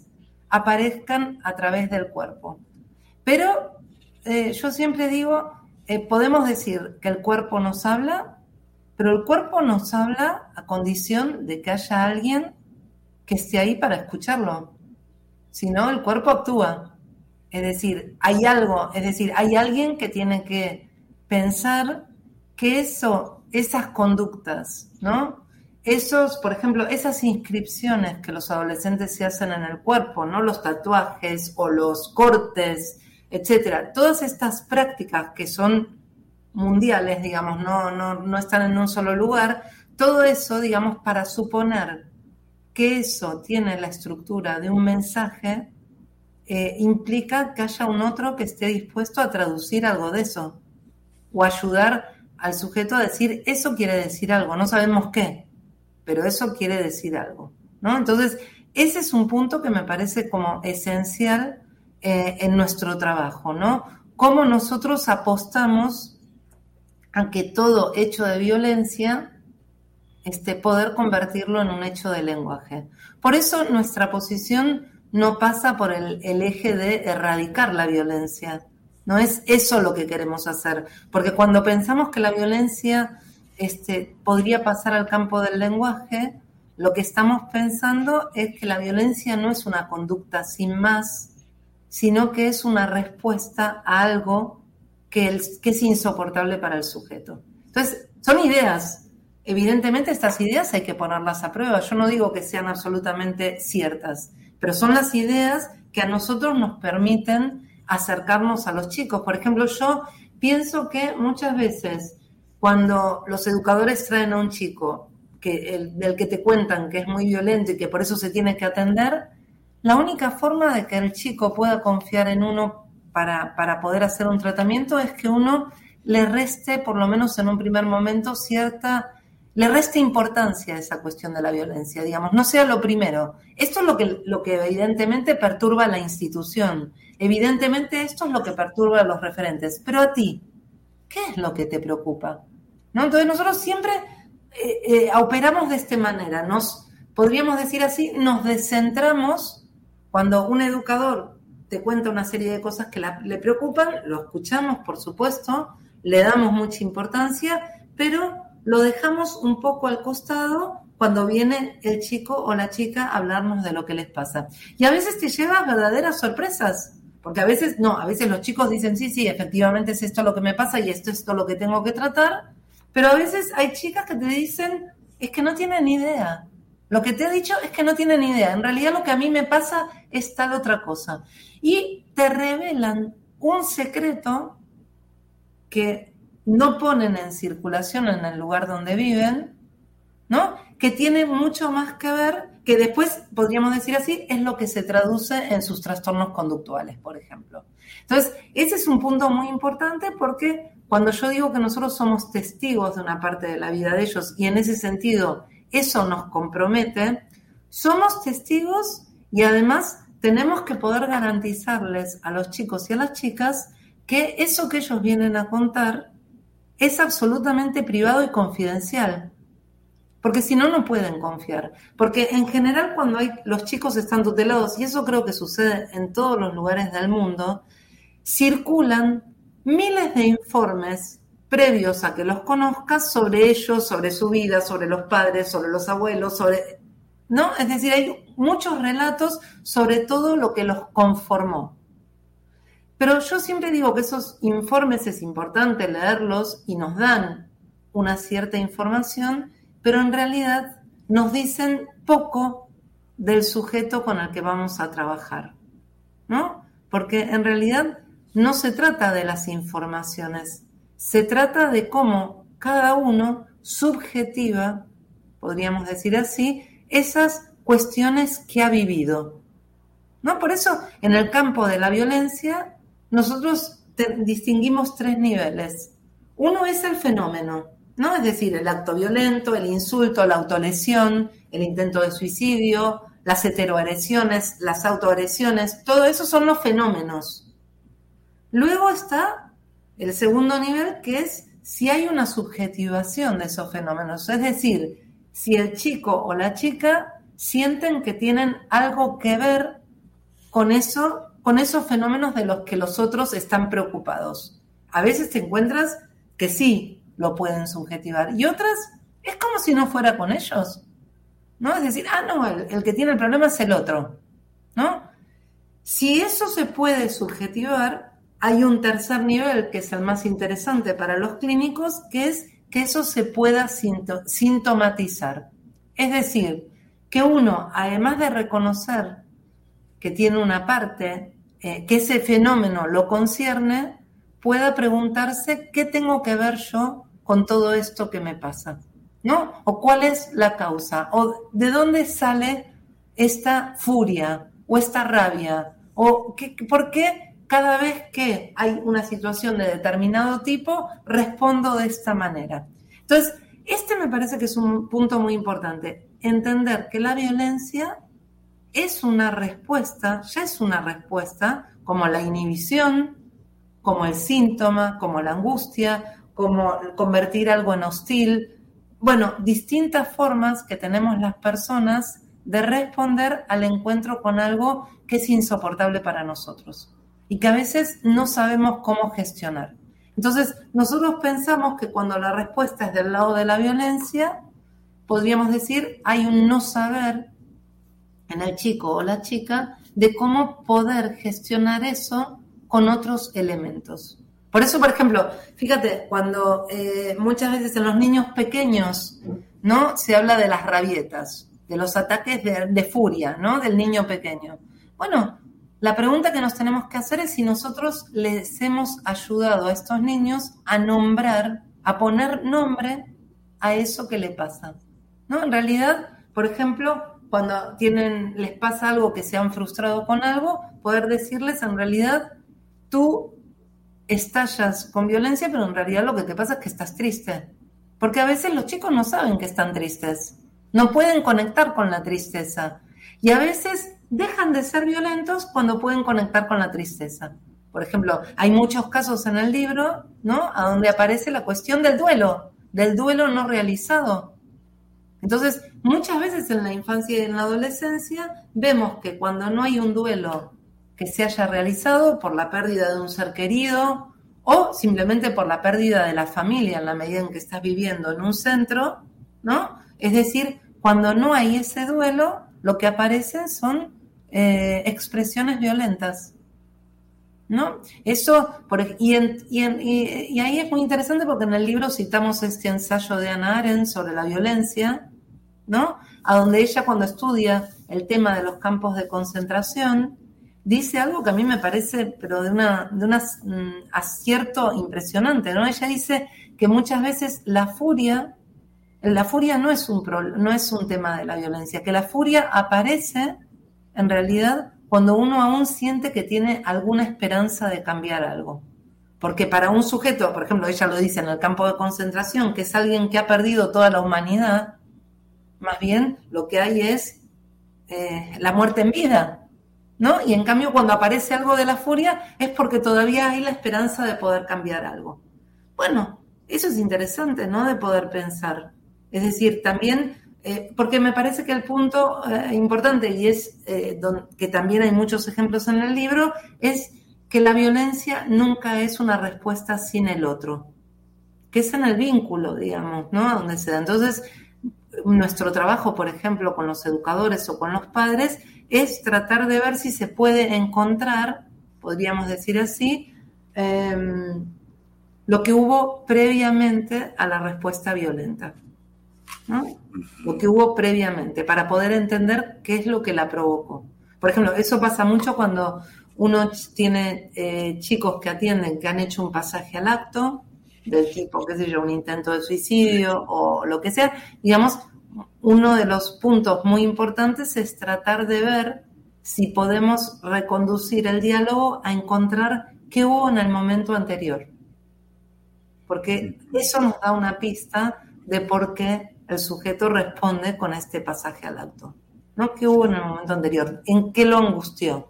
¿Qué fue? ¿O escuchó una voz? ¿O qué pasó ahí que hizo que su respuesta fuera de este orden, ¿no? Entonces, poder reconducir al momento anterior es muy importante, y en eso hay una relación con el otro siempre. Sí, y esta parte, Susana, que es muy, muy, muy importante, que se señala, José Ramón Ubieto lo señala también, que es esta parte de tratar de entender el gobierno de lo inconsciente como parte de la interacción en la que la escucha se da en este ámbito de privacidad, de sinceridad y de discreción, en la que las personas tienen la oportunidad de descubrir cosas que en un principio pueden negar, en un principio pueden no aceptar, que es esta recuperación que se hace en el libro del concepto que tanto hostigó y que tanto acosó en su momento a Freud, que es la idea de la pulsión de muerte, y que nos cuesta tanto trabajo entender, que es que no siempre queremos el bien, ¿no?, que nos esforzamos denodadamente para buscarnos nuestra propia ruina, ¿no?, para que nos vaya mal, ¿no? Y esta parte que se va descubriendo poco a poco, en el que es el gobierno de lo inconsciente, algo que uno no acepta y que de la mano con una acción terapéutica uno puede llegar a entender, y que nos lleva a entender, problematizar, como lo dijiste al principio de esta pregunta, muchas tesis que están de una manera no argumentativa, sino práctica, temas como asociar de manera automática condiciones familiares y sociales, pobreza, abuso, maltratos, negligencia, alcoholismo, trastorno mental de los progenitores en la producción de la violencia, ¿no? Sino tratar de entender caso por caso que él explica, y como caso por caso se produce una forma de conocimiento que se puede compartir, ¿no? Claro, sin duda, digamos, una investigación yo creo que tiene como dos funciones muy importantes. Una es algo que aqueja a todos los equipos de salud mental o de educación o sociales, de servicios sociales, etcétera, que es ir en contra de la rutina, ¿no? Que es algo que está siempre presente en las instituciones. Y Lacan decía algo muy interesante en el seminario 20, decía, la rutina es dar siempre el mismo significado a distintas cosas, ¿no? Entonces, me parece que ese es un punto muy central, porque justamente, como podríamos decir muchas veces cuando vamos a los soportes técnicos, dicen, queremos hablar de la violencia. Bueno, no, de la violencia no vamos a hablar. Hablemos de este niño, ¿qué niños te han sugerido esta cuestión? Entonces es muy interesante porque cuando empiezan a hablar de cada uno de los niños, vemos que un fenómeno que puede parecer igual para todos, resulta que responde a cuestiones muy diferentes en cada uno de ellos. Entonces, esa es una primera forma de romper con la rutina, ¿no? Es decir, hacer un cuestionamiento sobre las identificaciones, podríamos decir así. Y la otra cuestión, la otra función que me parece que tiene la investigación es que tiene que poder servir para desnaturalizar aquellas cuestiones que aparecen como si fueran naturales, como si estuvieran, eso es así, ¿no? Hay una articulación, por ejemplo, adolescente problema, adolescente violencia, salud mental y pandemia. Todo esto que, por ejemplo, toda la cuestión de la salud mental y la pandemia que aparece como si fuera una articulación natural, ¿no? O, no sé, una catástrofe, un atentado, todos traumatizados. Todo eso que se plantea como si naturalmente, si hubo un atentado, todo el mundo va a estar traumatizado, todo eso hay que desarticularlo, porque eso no es así, hay que desnaturalizar eso que aparece junto, porque esa naturalización nos impide poder pensar o poder inventar nuevos modos de tratar, nuevas formas de nuevas soluciones, ¿no? Entonces, me parece que cuando decía antes, no se trata de erradicar la violencia, sino que se trata de darle un tratamiento o poder darle un marco discursivo, digamos, esas son cuestiones que parten de una cierta desnaturalización del fenómeno. Por eso, dentro de esa desnaturalización del fenómeno, hay un psicoanalista francés que se llama Eric Laurent que decía, hay que trabajar con un método que es el desajuste de las identificaciones. ¿Qué quiere decir eso? Quiere decir que no porque un niño haya sido maltratado va a ser maltratador, no porque un niño haya sufrido violencia va a ser un violento, ¿no? Pero por ahí sí.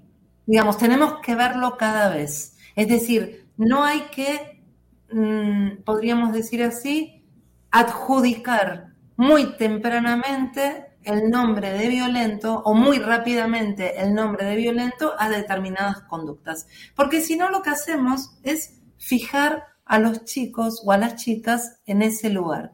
Y eso hace más difícil que puedan salir.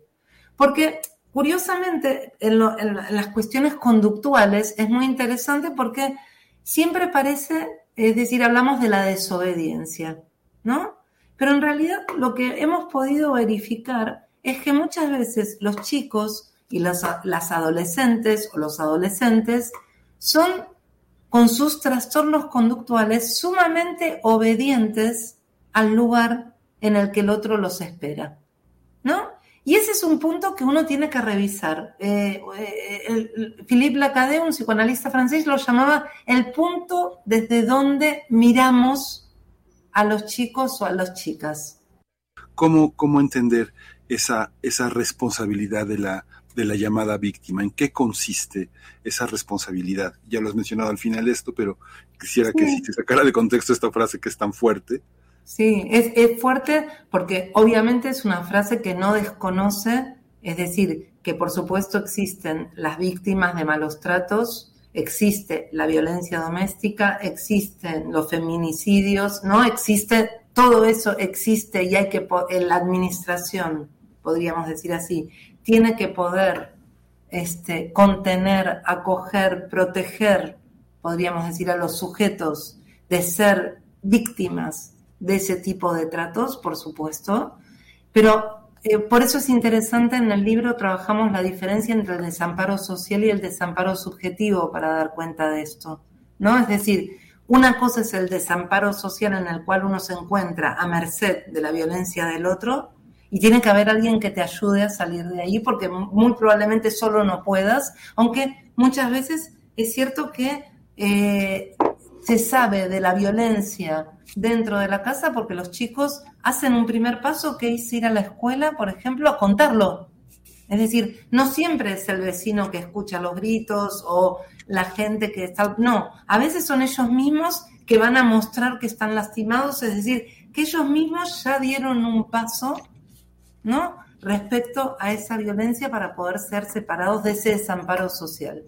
Ahora, cuando un chico, por ejemplo, entra en una institución y podríamos decir ya está protegido de eso, aparece la dimensión del desamparo subjetivo, que es, podríamos decir así, cómo uno se defiende, podríamos decir así, de lo que le viene del propio cuerpo, ¿no? De las cosas que a uno mismo le pasan, cómo hacer para defenderse de eso. Entonces, ese es un punto como muy complicado, es un punto al que estamos abocados todas las personas, ¿no? Es decir, cómo nos separamos de, por ejemplo, el empuje a ir hacia lo peor, ¿no? Muchas veces cuando un paciente te habla de sus dificultades de relación de pareja, ¿no? Una mujer, por ejemplo, ¿no? Y te dice, sí, pensaba que no tenía que decir esto, que esto iba a llevar a lo peor y no, y todo el tiempo iba a ese encuentro pensando, no digas, no digas, no digas, y cuando me encontré lo dije.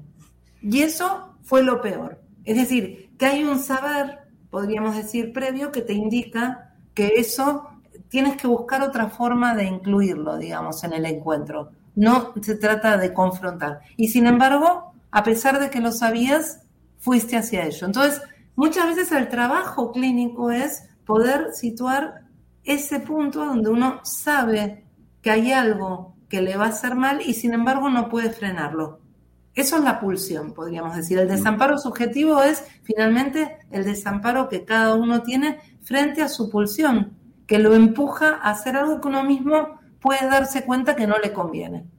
Entonces, podríamos decir así que cuando uno puede empezar a darse cuenta que hay cosas que le pasan, que tienen que ver con el encuentro con un otro por ahí que es alguien impresentable tal vez, ¿no? Es decir, pero que uno mismo ha ido a ese encuentro, ¿no? Tal vez ese trabajo alrededor de ese uno mismo ha ido a ese encuentro permite... poder separarse de eso, poder evitar eso, ¿no? Y no volver a repetir ese encuentro que va hacia lo peor, que va hacia la repetición del maltrato, etc. Uno no es responsable de los golpes que el otro le da, no, de eso no es responsable, pero sí puede hacer algo con eso, tiene que intentar hacer algo para no encontrarse en la situación donde eso se va a producir. Eso me parece que es el orden de la responsabilidad subjetiva. Y eso no siempre se puede hacer solo, para eso se tienen que dar condiciones. No creo que sea muy fácil salir de la violencia o del maltrato en soledad, ¿no? Sino que es importante encontrarse o con amigos o con familiares o con profesionales que estén advertidos de eso. Y también con una administración que te dé los medios como para poder separarte de eso. Si no, muy difícilmente cuando, por ejemplo, hablamos del feminicidio o del maltrato sobre las mujeres, muchas veces lo que encontramos es esa relación de dependencia económica, ¿no?, que impide poder tomar otro rumbo. Entonces, alguien tiene que poder ayudar en eso, ¿no? Es decir, no se puede salir solo, ¿no? Esto me parece que es importante. Y en ese sentido, también los profesionales tenemos una responsabilidad. Porque me parece que nuestra responsabilidad es no dejar solo al sujeto frente a eso, a lo que está empujado. Pues muchísimas gracias, Susana Brignoni, que espero que sea un diálogo que continuemos más adelante. Te agradecemos muchísimo toda nuestra audiencia y personalmente te agradezco que hayas tomado esta llamada, y pues es un libro que nos deja muchísima tarea, muchísimas lecturas, muchas posibilidades.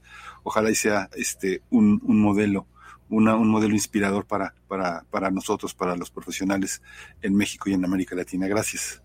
Vale. Te doy las gracias a ti también por esta entrevista magnífica, porque veo que te has leído el libro y eso está buenísimo. Me parece que es muy importante para nosotros que este libro pueda circular y que pueda ser objeto de conversación, porque lo que nos ha pasado, este libro lo publicamos en octubre del año pasado, y hemos hecho muchas presentaciones de diversos tipos, y tengo que decir que cada vez que lo hemos presentado, los lectores del libro han introducido cuestiones que a nosotros nos dejan trabajando. Entonces, un poco la finalidad de estas conversaciones es, bueno, poder seguir trabajando alrededor de la cuestión, porque tenemos una responsabilidad sobre la infancia y la adolescencia, y eso me parece muy importante. Muchísimas gracias. Vale, gracias a ti. Gracias, Susana. Chao, chao. Primer Movimiento. Hacemos comunidad con tus postales sonoras. Envíalas a primermovimientounam@gmail.com.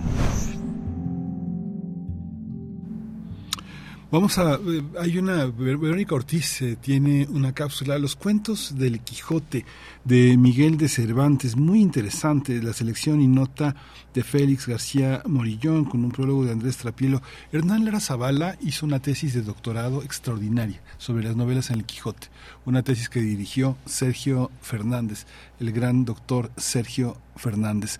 Vamos a escuchar esta cápsula y vamos a ver de qué se tratan los cuentos del Quijote. Saludo con mucho gusto a Primer Movimiento y a ustedes, sus seguidores y seguidoras. Los cuentos del Quijote. Este es un título que se agradece. Les comento por qué.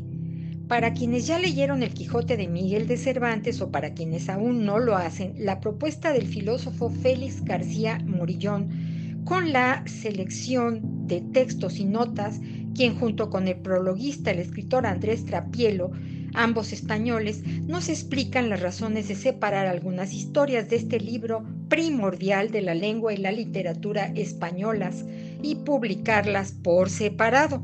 Esto sucede con las que en sí mismas podrían ser novelas cortas como Curioso Impertinente y Cautivo.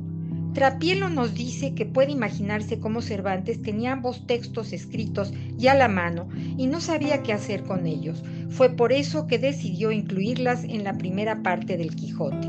No es posible pensar que Cervantes hubiera estado ocioso durante 15 años desde la publicación de la Galatea. Seguramente escribió fragmentos, crónicas, versos, romances, alguna comedia y todo lo guardó. La vida que llevaba de abastero y recaudador en una época en que se muere joven y sin avisar no le daba para más. Por eso es posible que en El Quijote haya incluido algunos de estos escritos antiguos, poemas y relatos. En el caso de las arriba mencionadas, pensó que eran entretenidas y las soltó al cuerpo de la obra. Curioso Impertinente es ligera, recuerda a otras novelas cervantinas. Su tema es recurrente en teatro y literatura de la época. El amor asediado por los celos, la mujer cuya virtud es puesta a prueba. La historia de El Cautivo es muy diferente. Parece la presentación del propio Cervantes. Necesitaba hablar de sus quejas en los años argelinos que él sufrió y de todos los desventurados que cayeron en manos corsarias. Cervantes encuentra una forma de quejarse de su propia suerte literaria también, de los agravios, y critica los errores del monarca y los gobernantes que no remediaron a tiempo la situación en el Mediterráneo. Las demás historias, como La Pastora Marcela, Historia de Leandra, La Casa de los Locos, Los Amores de Vadillo y Quiteria, Los Dos Regidores y otras más, tienen vida propia en este libro. Los cuentos del Quijote, en su primera reimpresión este año por ediciones Ciruela y el Fondo de Cultura Económica. De verdad, mucho les recomiendo adentrarse en esta selección de textos del Quijote de Miguel de Cervantes, porque leer es un placer. Hasta la próxima.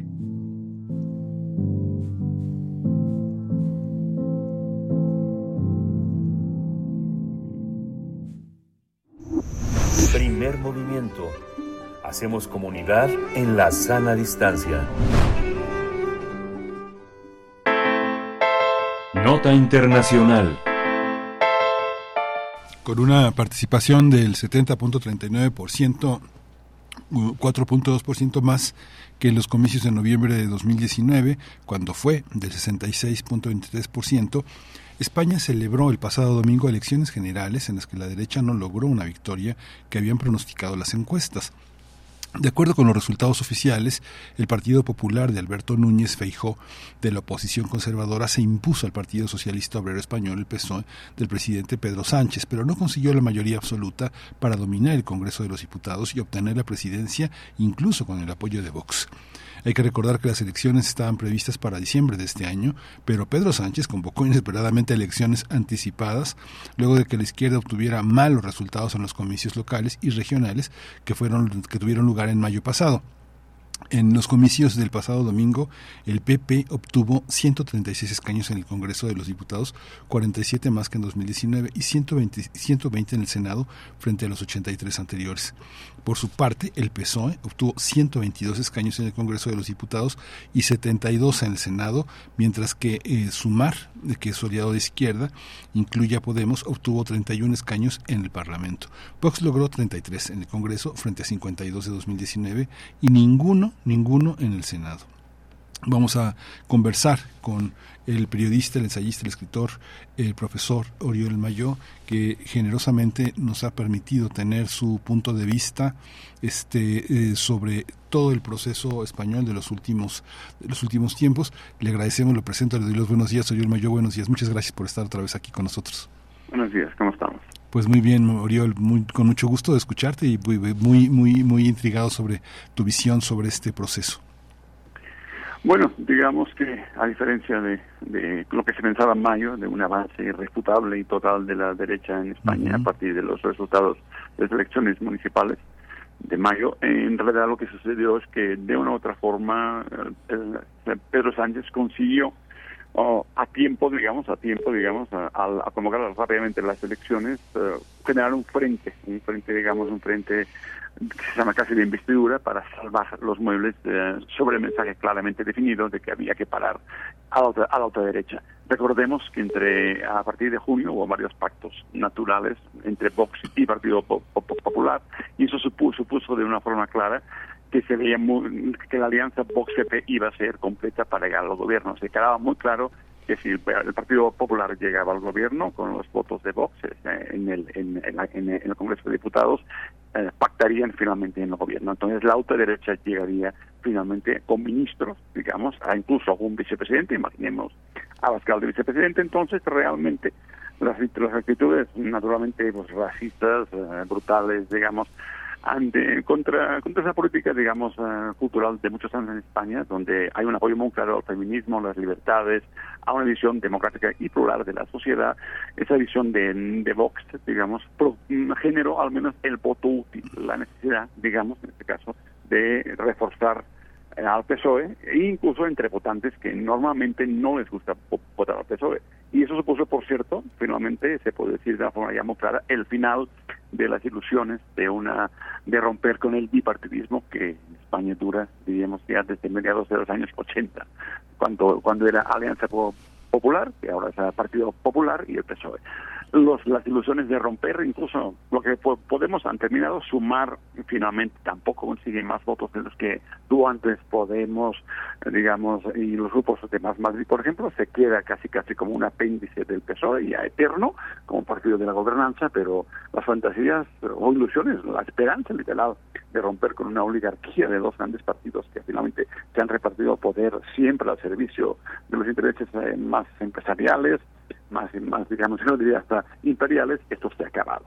Ciertamente Vox no ha ganado, pero lo que sucede ahí es un esquema de una gobernabilidad muy compleja, en la cual aún nos falta saber si los 6 diputados, si los 5 o 6 de un partido catalán, de Junts, que es un partido que es la vieja Convergencia convertida ahora en un partido independentista, permitirán con su abstención que Pedro Sánchez pueda ser el nuevo jefe de gobierno. Veremos, en todo caso, si hay una parada, un freno claro del avance de Vox. Vox queda también, a Vox le pasa lo mismo que a Sumar, también hay un voto útil que se juega el Partido Popular con la posibilidad también de ganar. Pero de esta manera se termina el proceso, la posibilidad de que Vox llegue al gobierno. Eso sí es un hecho. Uh-huh. Como decías, Oriol, Pedro Sánchez estuvo a tiempo.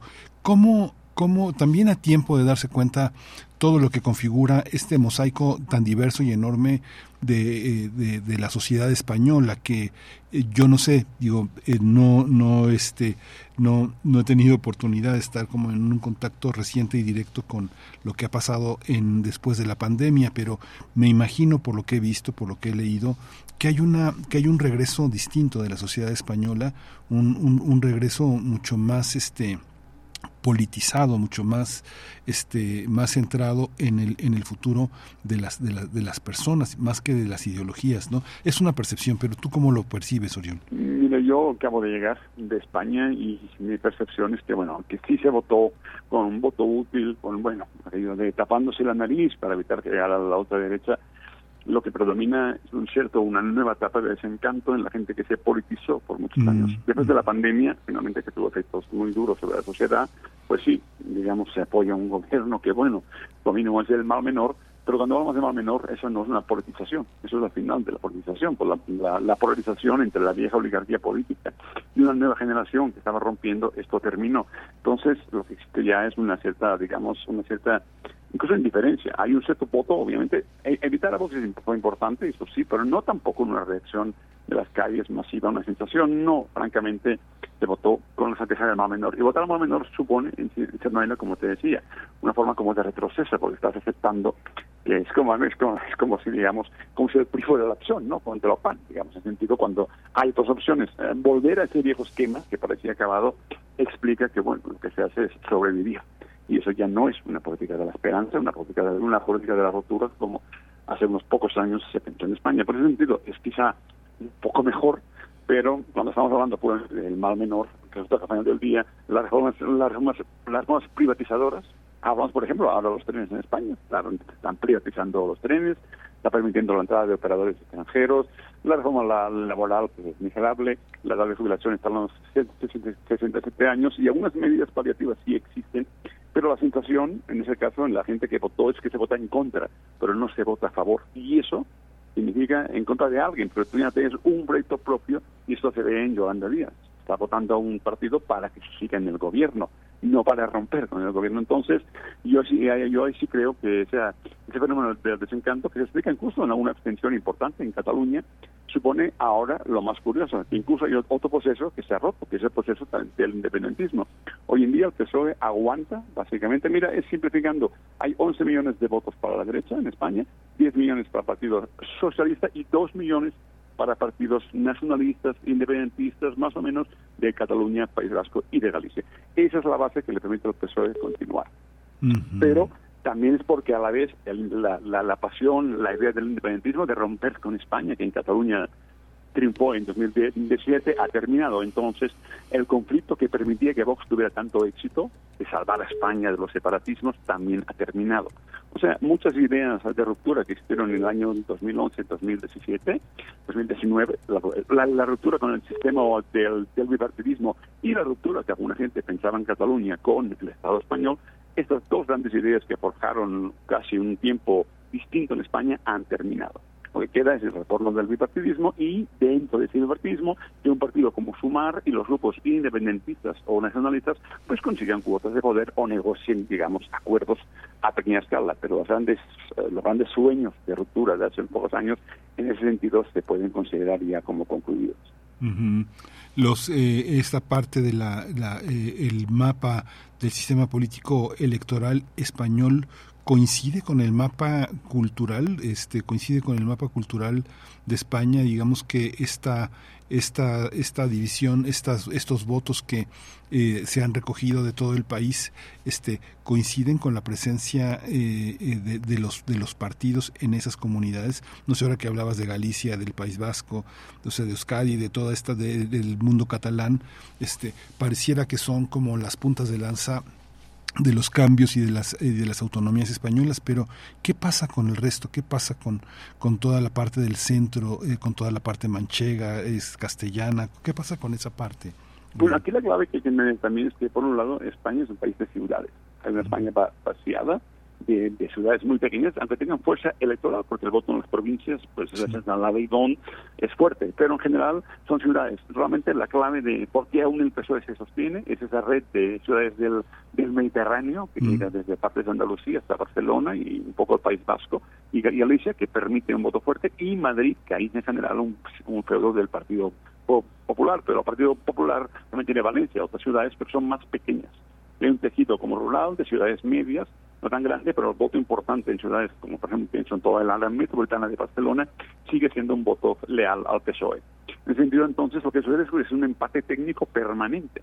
En ese sentido, se puede casi decir que la diferencia es que nadie puede ganar, porque además, porque el mismo sistema electoral que se votan listas de partidos cerrados, de diputados, no se vota presidente en España. No hay presidente. Hay rey, por cierto, el jefe de Estado es el rey, y se vota jefe de gobierno. Este jefe de gobierno, insistimos, que aparece votando una lista cerrada de diputados, que se vota cada elección, y de allí, llegando a la Cámara, a Congreso de Diputados, hay una negociación complicadísima para conseguir los 176 votos necesarios para la investidura. También se puede, con la extensión de algún partido, con lista más votada, ser presidente. Pero en todo caso, la clave es que es una acción muy compleja, y si no hay una mayoría clara, entonces ese empate permanente consiste en que hay que negociar con una infinidad de partidos pequeños, regionales, digamos, y complica mucho, y no hay una fuerza realmente que claramente tenga la capacidad de formar una agenda. Y otra cosa importante que se olvida: ahora Pedro Sánchez depende de unos votos de un partido, que aunque sea independentista, es un partido de derechas, es un partido de propietarios y de empresarios. Entonces, a unas reformas como la ley de la vivienda, la posibilidad de, digamos, de que las rentas se congelaran, algunas ideas, digamos, de controlar el mercado de la vivienda, que es muy importante para las clases más populares, probablemente se van a quedar también en algún lugar sin iniciarse, porque hay 6 votos que dependen también. O sea, el parte del independentismo, hay una parte que está escrita, pero está claramente de derechas. Entonces, es muy complejo mover en este juego de casi mercado persa parlamentario, digamos, políticas que sean muy distintas. Por acá es muy complicado conseguir las mayorías, se gobierna casi por real decreto, no hay leyes que consigan una mayoría suficiente. Entonces, en una situación donde más o menos la economía aguante, donde la crisis no llegue, bueno, Pedro Sánchez es un funambulista completo, sabe sobrevivir, tiene una capacidad y una inteligencia, pues, increíbles para una situación tan compleja, pero también es muy difícil realmente gobernar con un proyecto que sea más allá de sobreviviendo al día a día, más cuando en Europa, digamos, la Unión Europea, digamos, la Comisión ya está pidiendo nuevas medidas de austeridad, que al final del día España se cumple en la rajatabla. Eso significa que para la gente, digamos, las posibilidades de un cambio real son muy limitadas. La impresión es que, bueno, hacer algo, el mal menor sirven, son útiles, pero también, insisto, la clave más importante para entender es que el bipartidismo ha regresado completamente. Ya prácticamente un 75% del voto se divide entre el Partido Popular y el Partido Socialista. Lo que pareció posible en varias ciudades, incluso muy importante, ha pasado a mejor vida. En Barcelona vuelve a gobernar el Partido Socialista, en Madrid el Partido Popular, y ya casi no hay grandes ciudades, incluso, o comunidades autónomas que no se repartan en el clásico binomio PP-PSOE. Entonces, es un poco, sí hay algunas virtudes positivas en estas elecciones en cuanto a que frenó a Vox, pero es muy difícil pensarlo en términos de que hay algo sustancial, interesante y rupturista que sirva como elección fuera del pequeño laberinto español que sigue atorado en ese problema de la gobernabilidad compleja, cuando hay dos grandes grupos polarizados y un tercer grupo en lisa, que son los nacionalismos, que ahora sí son aliados completos del Partido Socialista, que hace unos años era rival. El Partido Socialista nunca ha sido un partido que esté a favor de cualquier proyecto nacionalista, pero temporalmente, por el peligro mayor de Vox, incluso que Vox se ha atrevido incluso a cuestionar las autonomías, que durante años hablar de centralizar es algo que, por ejemplo, en México se habla, y se habla de una perspectiva distinta, pero en España es casi imposible. Un partido que se atreve a hablar contra las autonomías es algo que no es visto como algo positivo. Entonces, realmente el PSOE ahora mismo gobierna, por un lado, porque ya la cuestión nacional, la cuestión separatista ya no existe, ya no está en la agenda, y eso permite, en todo caso, que su electorado, que a veces se enojó incluso con el PSOE, ya acepte que no habrá grandes cambios, que España no se va a romper, y por tanto eso va a facilitar un cierto gobierno, una coexistencia de muchos años incluso con el nacionalismo. Ahora falta saber si Vox va a existir, si Vox, que perdió votos, continuará con una fuerza, digamos, separada del Partido Popular, que no tenga que sus votantes no se vayan al voto útil, y mantenga sus huestes y sea capaz o no de penetrar en barrios, en zonas de migración, tenga capacidad que aún no ha demostrado claramente. Tiene una base que quizás se sostenga por más tiempo, son 3 millones de votos, que ahí tiene, perdió como 600.000, pero aún tiene, y vamos a ver si esa capacidad es un lastre para el PP, porque finalmente el PP, su problema es que ya solo puede gobernar con Vox. Y aquí se da un problema. Entonces, realmente el PSOE se convierte en un partido que, aunque realmente no avanza, se mantiene apenas, sobrevive, pues sea capaz en los próximos años de gobernar como ha gobernado casi el 75% del tiempo en España desde el año 82. Sí, pues Oriol Mayol, qué panorama tan complejo, tan interesante, hay que leer mucho, hay que estar al pendiente. Te agradecemos siempre tu generosidad y tu disposición para conversar con el auditorio de Radio UNAM y pues te agradecemos mucho. Buen regreso, Oriol, nos hacías falta. Sí, gracias. Como gracias. Siempre, aquí para hablar del tema. Muchas gracias, Oriol Mayol. Oriol Mayol, periodista, ensayista, escritor español, gran profesor de muchas generaciones de periodistas en México. Muchas gracias. Vamos a despedirnos de esta hora y de la Radio Nicolaita con música Ballroom Blitz de Suite.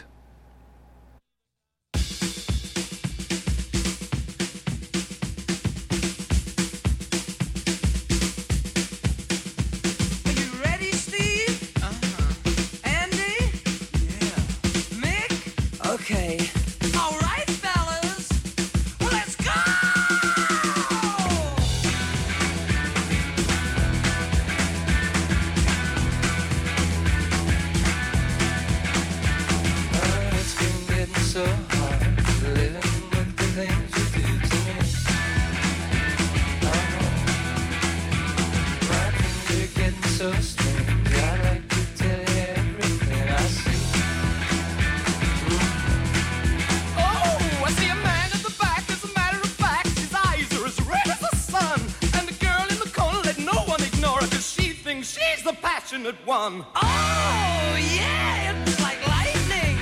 Everybody was frightening, and the music was soothing, and they all started grooving. Yeah, yeah, yeah, yeah, yeah. And the man at the back said, everyone attack, and they turned it to a ballroom blitz. And the girl in the corner said, boy, I wanna want you, it'll turn it to a ballroom blitz. Ballroom blitz. Ballroom blitz. Ballroom blitz.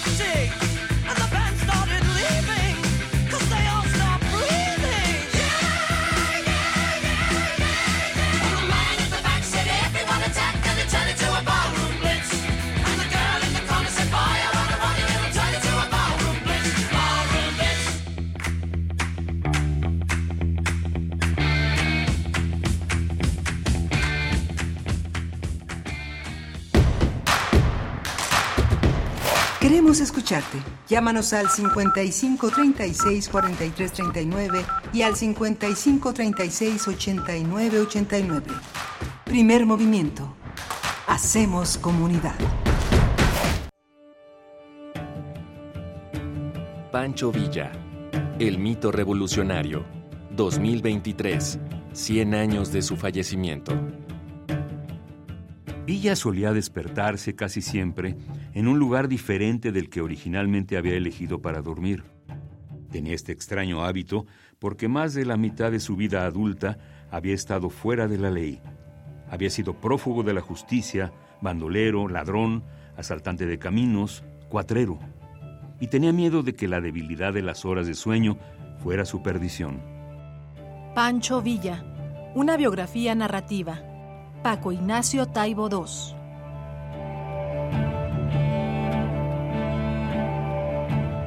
Pancho Villa, 860 AM. Radio UNAM, experiencia sonora.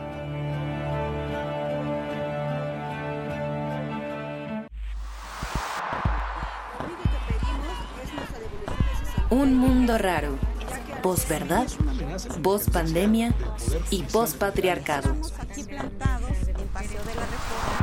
Una producción de Radio UNAM y la Unidad de Investigaciones Periodísticas de Cultura UNAM. Lunes, 12 del día, 96.1 FM. Experiencia sonora. Vamos a tomar las ondas con la misma energía con que tomamos las calles. Vamos a desmontar los armarios. Vamos a deconstruir el patriarcado. Y sí, lo vamos a tumbar. Violeta y oro. Todas las voces. Todos los domingos a las 11 de la mañana por el 96.1 de FM y radio.unam.mx. Radio UNAM. Experiencia sonora. ¿Quieres saber cómo gobierna Movimiento Ciudadano? Así lo hace en Nuevo León, dándoles todo a niñas, niños y mujeres con cáncer y brindando un nuevo seguro médico gratuito para que a nadie le falte atención médica. Reabriendo más de 100 estancias infantiles y reconstruyendo capullos para que las niñas y niños tengan un hogar seguro y lleno de alegría. Lo nuevo es hacer buenos gobiernos. Así gobierna lo nuevo, así gobierna Movimiento Ciudadano. Movimiento Ciudadano. En los menores de edad, el consumo de cualquier droga daña su salud y afecta su crecimiento. Sea la sustancia que sea, vapeadores, tabaco, drogas, ni siquiera una probadita. Su cuerpo sigue en desarrollo y las sustancias adictivas pueden impedirles alcanzar su máximo potencial. Las adicciones alteran el cerebro, esclavizan la mente y el cuerpo. El mensaje es claro. Si te drogas, te dañas. La felicidad que necesitas está en ti, con tu familia, tus amigos y la comunidad. Secretaría de Educación Pública. Gobierno de México. La ciencia que somos. La ciencia que somos. Iberoamérica al aire.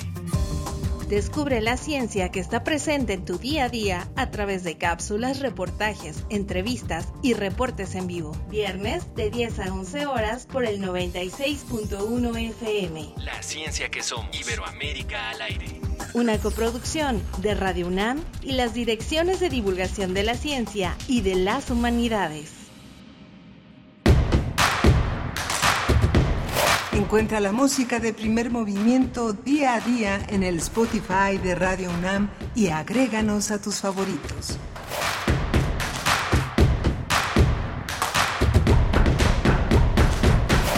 Ya estamos de regreso aquí en Primer Movimiento. Son las 9 de la mañana con 4 minutos de este viernes 28 de julio. Estamos en Adolfo Prieto 133 en la Colonia del Valle haciendo comunidad con ustedes. Estamos justamente recibiendo de Tamara Quirós los ganadores para este viernes.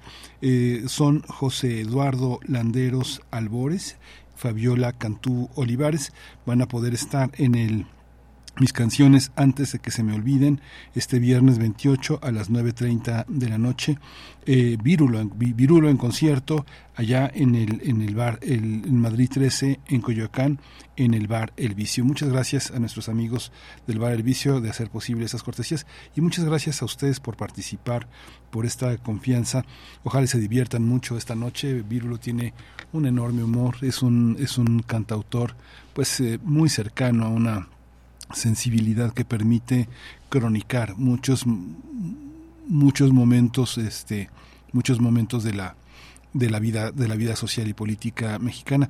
Los pases del sábado están todavía disponibles, así que si usted quiere acercarse al bar El Vicio en Coyoacán, si va a andar por Coyoacán antes de que le llueva, el sábado la reunión es a las 7:30 de la noche, llega a tiempo todavía para disfrutar la noche del sábado en compañía de la música de Virulo. Así que bueno, vamos a tener la poesía necesaria. Vamos a escuchar la voz de Sinéad O'Connor, esta cantante irlandesa que a lo largo de su vida expresó también un enorme sufrimiento, un enorme compromiso político, una bellísima voz cantando y representando esa Irlanda tan dolida, tan importante, tan llena de literatura, tan llena de música. Y bueno, vamos a escuchar de Sinéad O'Connor, Nothing Compares to You. Y bueno, les adelanto que también vamos a tener la presencia del escritor Daniel Goldin. Daniel Goldin es ensayista, es editor, es pintor. En los últimos años se ha dedicado a hacer una obra plástica de la que ya hablaremos en algún momento, una obra plástica compleja, muy rica, de gran formato, que ya ha tenido varias exposiciones individuales. Va corriendo Daniel contra el tiempo que es implacable en la vida de los pequeños seres humanos que somos. Pues apenas algunos logran vivir 100 años, otros 90 y tantos, otros 80 y tantos, pero bueno, la vida de la creación es una vida que no se mide por esos tiempos, sino por la intensidad y por la fortuna que se tienen de los hallazgos. Vamos a hablar de miradas latinoamericanas sobre la literatura infantil, y vamos a hablar de este libro de Daniel Goldin sobre su experiencia de editor. Así que bueno, pues quédese con nosotros y vamos a la poesía necesaria.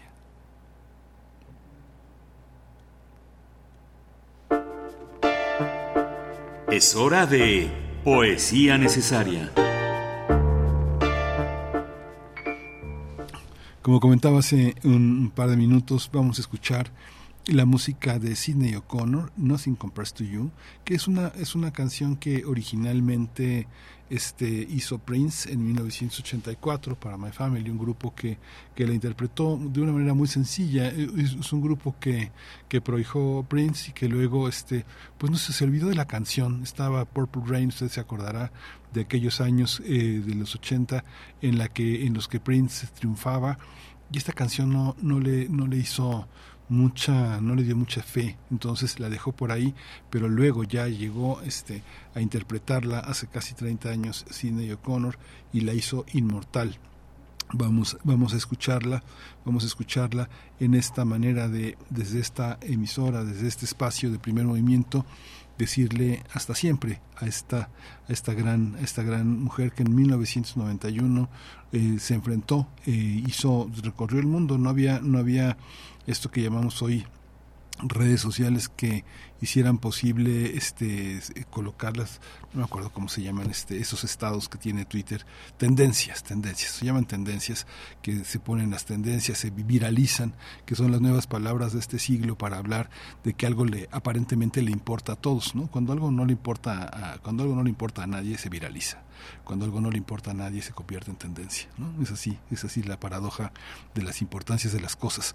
Entonces, bueno, O'Connor, la joven O'Connor, rompió la figura del Papa Juan Pablo II por su protección incondicional a la pederastia que venía de la Iglesia. No toda la Iglesia es pederasta, pero hay una pederastia que está protegida por el máximo poder cupular, y esa fue la que denunció y se hizo viral en ese entonces. No se llamaba viral, sino que se hizo muy popular.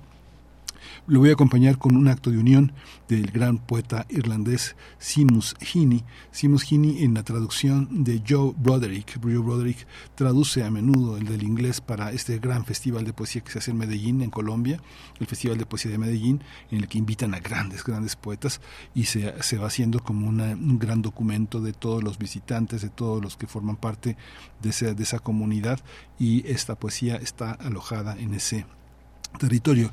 Nuestro material de lectura publicó también un muy buen material de Seamus Heaney, pero bueno, Seamus Heaney nació en Mosbawn, en Tamiarn, en County Derry, en Irlanda del Norte, y recibió el Premio Nobel de Literatura en 1995. Ha sido un poeta muy traducido entre nosotros, entre los grandes poetas mexicanos, traductores se han asomado a la poesía de Heaney. Ese es el poema que voy a leer.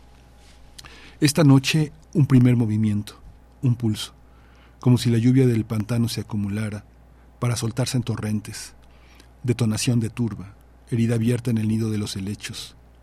Tu espalda es una línea firme de la costa oriental, piernas y brazos tendidos más allá de tus montes graduales. Acaricio la provincia jadeante donde nuestro pasado ha crecido. Soy el alto reino sobre tu hombro, que no pudiste ni seducir ni ignorar. La conquista es una mentira. Envejezco, cediendo a tu orilla casi independiente, dentro de cuyas fronteras ahora mi legado culmina inexorable. 2.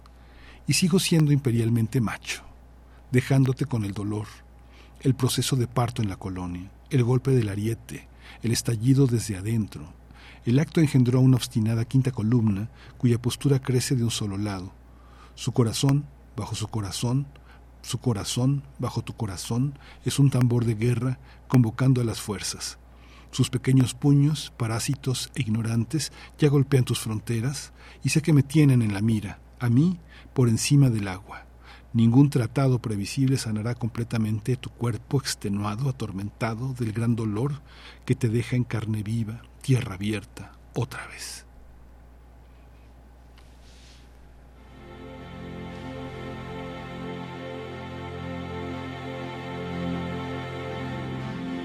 It's been 7 hours and 15 days since you took your love away.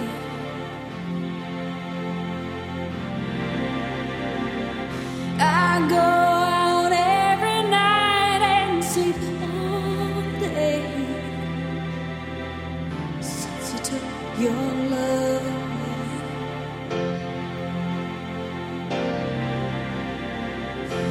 Since you've been gone, I can do whatever I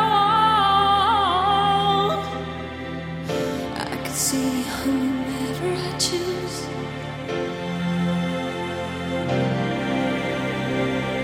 I can eat my dinner in a fancy restaurant, but nothing, I said nothing can take away.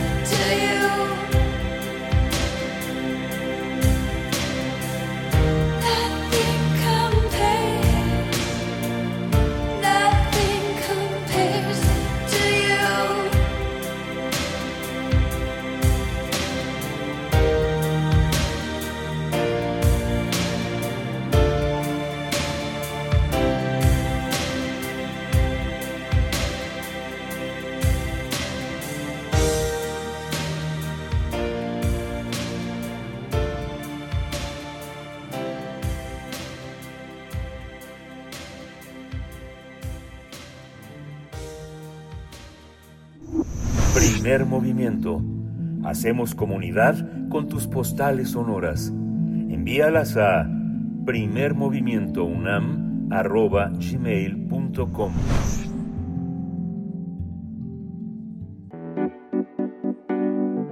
La mesa del día. Los días y los libros de Daniel Goldin, divagaciones en torno a la hospitalidad de la lectura, está editado por Océano Travesía, 17 años después de su primera edición en Paidós. Muchas cosas han cambiado. El autor ha revisado y ordenado sus exposiciones que guardan el carácter premonitorio de entonces. La portada es nada menos que de lo que hace Daniel fundamentalmente hoy, que es pintar, la portada de su pintura. Conversamos con él y esta es nuestra primera pregunta. Cuéntanos un poco, Daniel.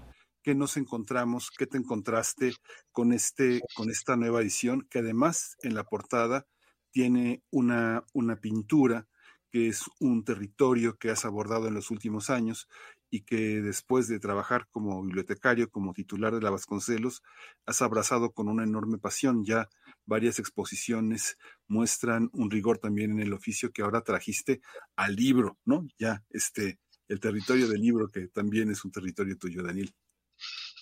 Pues gracias por el periplo resumido, Miguel Ángel. ¿Qué quieres que te diga? Mira, lo primero que te diría es que este libro lo publiqué hace 17 años en Paidós, una editorial que respetaba mucho. Este libro me lo pidieron en Paidós hace veintitantos años. Y está compuesto por 7 textos, son solo 7 textos, de entre muchos que escribí cuando estaba iniciándome en el campo del mundo, del libro, la lectura, la literatura para niños y la promoción para la lectura, que siempre es un campo que a mí me hace como mucho ruido, aunque la gente me reconoce como tal. Entonces, escribí pues muchas conferencias, me fueron invitando a distintos lugares. Cada texto que escribí para una conferencia, pues en realidad es una trayectoria de lectura, de lecturas apasionadas, de autores que me parecen importantísimos, que me abrieron muchísimas preguntas que no me las resolvieron, como hacen los mejores autores, siempre te abren preguntas que pues no te las terminan de responder, más bien que te invitan a seguir tu propio camino. Y entonces el género, la conferencia es un género que creo que es muy importante, porque siempre estás pensando en un lector, siempre estás pensando en alguien que te va a escuchar, que pueden distraerse en cualquier momento, entonces lo tienes que tener muy sujeto, con un discurso muy claro, y tienes que tener una conciencia de hacia dónde lo quieres ir llevando y para qué lo quieres ir llevando, ¿no? Entonces, son textos muy cuidados que, pues, publiqué por primera vez hace 17 años como libro, y que se agotó la primera edición, salió una reimpresión inmediatamente, se agotó esa segunda edición, y yo pues intenté que se reimprimiera, pero ya estaba pasando un fenómeno que caracteriza mucho al mundo del libro en la actualidad, que es que lo único que valen son las novedades. Y me di cuenta de que, pues en realidad, muchas de las cosas que yo pensaba que son de hoy, en realidad están anunciadas y problematizadas desde hace, pues, 17 o más años. El acceso a las nuevas tecnologías, digamos, la pérdida de solidez del material escritorio, por decirlo de alguna manera, pues ya está anunciada. El acceso de los niños y las mujeres al mundo de la lectura, y lo importante que puede ser eso y lo ambivalente que es eso. Hay un capítulo especialmente interesante para mí, que es el de la invención del niño. Es una apuesta en una puesta en obra, una apuesta de alguna manera, una lectura histórica, sociológica, del lector, sobre una infancia sumamente castigada y sumamente relativizada, que llega a nuestros días con una valoración extremadamente comercial, extremadamente cuidada de una manera como Loymaus no lo plantea, como Freud no lo plantea, como Bettelheim, como muchos de los grandes autores que se han ocupado de la infancia como un territorio también de extrañeza, de castigo y de enorme incertidumbre. ¿Qué es esta cuestión? Tú realmente eres una persona muy conocida y respetada en el medio cultural por haber sido el titular de una colección de libros infantiles muy importante, ¿no? En relación a tu reflexión sobre la invención del niño y a tu propio trabajo como editor, ¿cómo situar a ese, ya avanzado el siglo XXI, qué es tu niño desde esa perspectiva que tuviste como editor y como pensador del mundo editorial y del mundo académico, Daniel? Mira, el texto al que haces referencia es un texto ciertamente muy, muy... Bueno, pues que he leído, he dado clases en torno a ese libro, intento vincular o mostrar las posibles vinculaciones y las imposibles vinculaciones entre la historia de la infancia y la historia de la literatura para niños.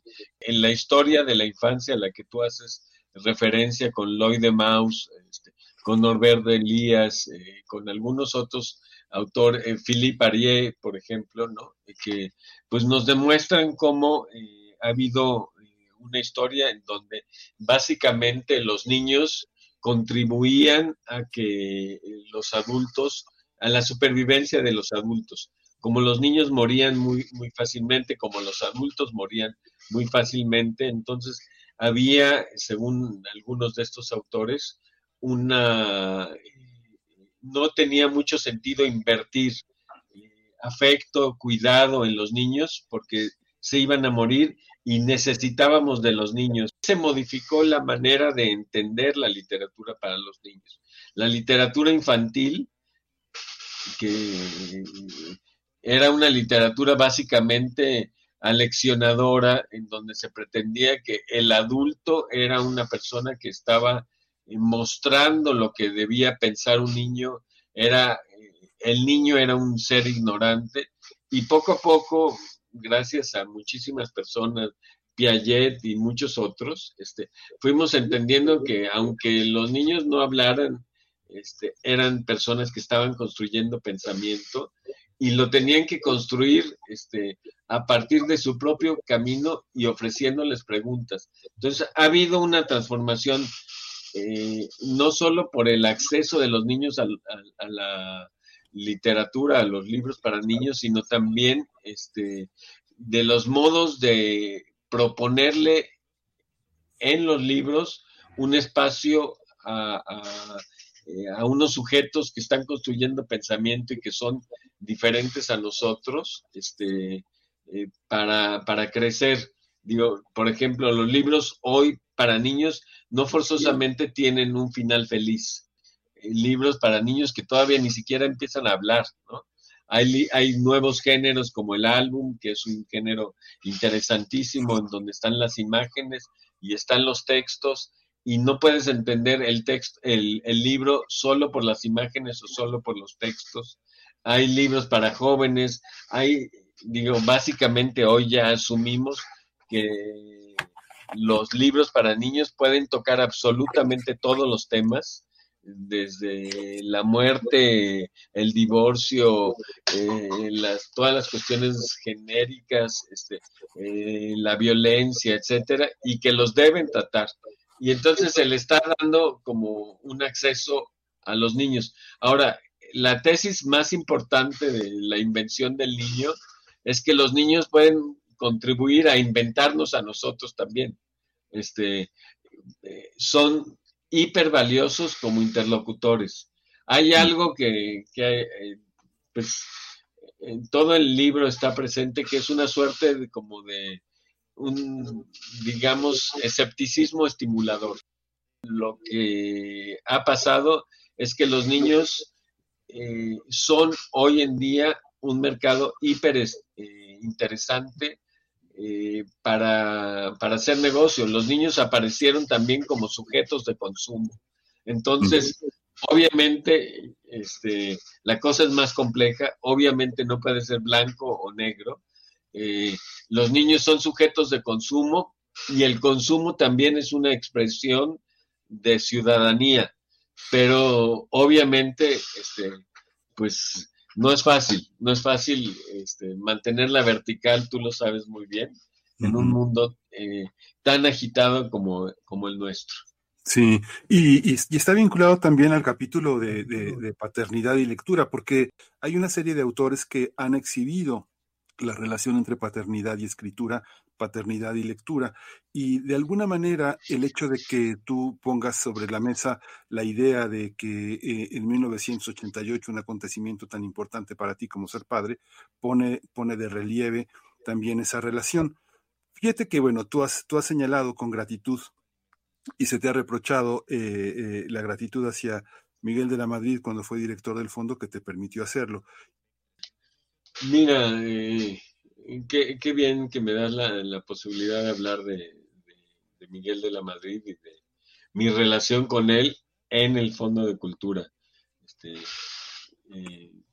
Digo, que no tiene que ver forzosamente con mi juicio a su sexenio como político, pero como director del fondo,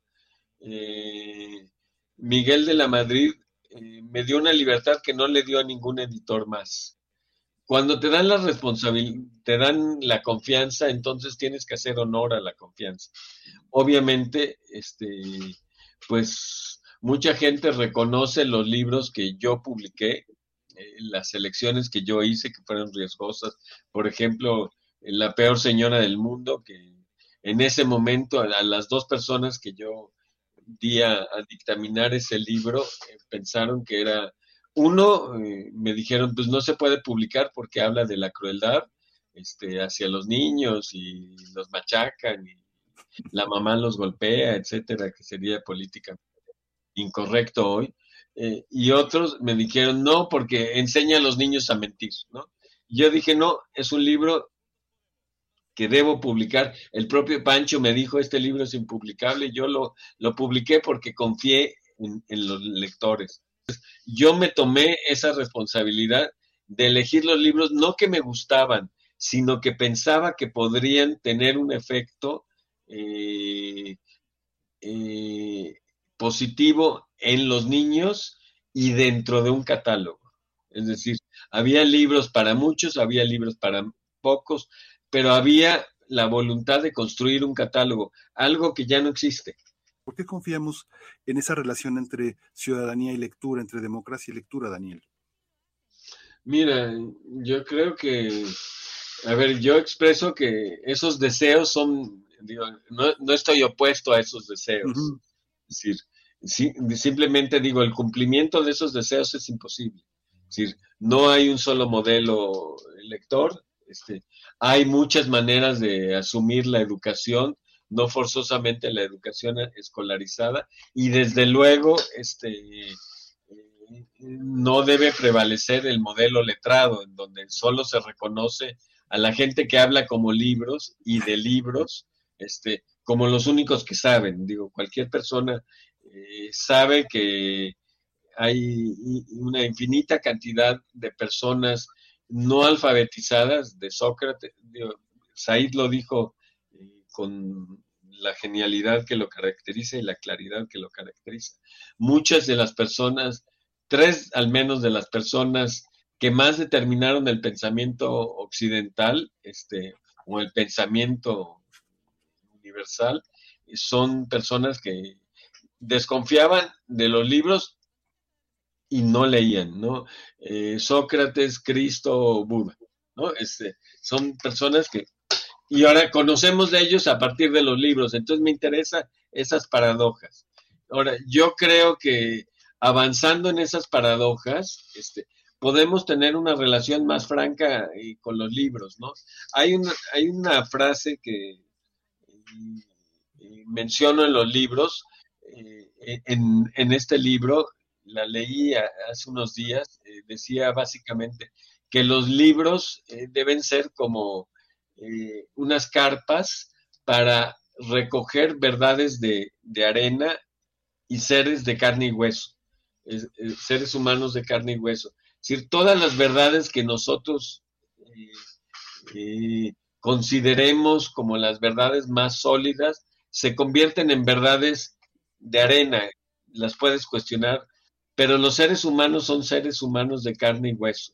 Entonces, creo que hoy en día debemos estar abiertos básicamente a pensar que cualquier persona en el planeta es una persona extranjera.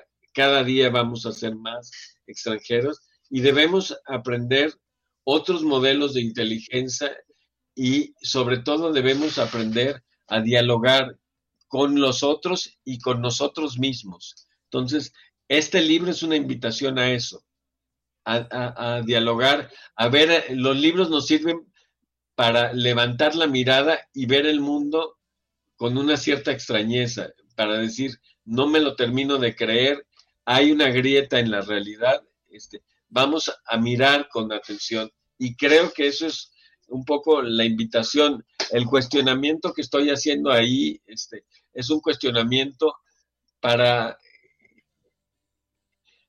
asumir nuestros deseos como deseos, pero no cegarnos ante nuestros deseos. Uh-huh. Hay una, El norte y la brújula también es un espacio en el que, contrastante con el tema de la paternidad y con el tema de la literatura infantil, colocas el ámbito internacional en el que te has jugado como muchas cartas, porque hay muchas relaciones que has tenido y que has llevado al mundo editorial con verdaderos conocedores de libro. No sé, pienso Michel Petit, otro tipo de autores que Chartier, que han contribuido notablemente a la filosofía y a la comprensión de la lectura. Esta parte, Daniel, por ejemplo, que tú has tenido oportunidad de recorrer bibliotecas, espacios editoriales, conocer libros, por ejemplo, de ámbitos que aparentemente son tan lejanos como el ámbito danés, el ámbito de los países nórdicos, no sé, Suecia, Noruega, Islandia, Finlandia, que hay ediciones tan bellas, en los Países Bajos. Y al mismo tiempo que hay una política editorial, las bibliotecas son como hogares, ¿no? Uno ve una biblioteca que funciona, no sé, 18 horas, ¿no? En el invierno, y que hay personas leyendo, tejiendo, conversando, nada más viendo los libros, recorriendo la biblioteca. Esa relación que planteas en el libro entre el mundo de las bibliotecas y el mundo de los lectores y de los editores, me gustaría que hablaras un poco de eso, porque finalmente cuando tomaste posesión de la Vasconcelos, había como mucha conciencia de lo que podías y lo que no podías hacer, y una cosa que dijiste en aquel momento era que una de las cosas que sí podías hacer era inventar cosas y mejorar las cosas. ¿Cómo pasa un editor a convertirse también en un bibliotecario, y cómo se vive el mundo de las bibliotecas? Que uno, cuando conoce a un bibliotecario profesional, se da uno cuenta de lo poco que sabe sobre lo que uno cree que sabe. El bibliotecario es verdaderamente un oficio de búsqueda y de orientación. Un poco que hablarás de esa experiencia, Daniel. Mira, muchísimas gracias, Miguel Ángel, por la pregunta. Las bibliotecas son unos lugares desconocidos para la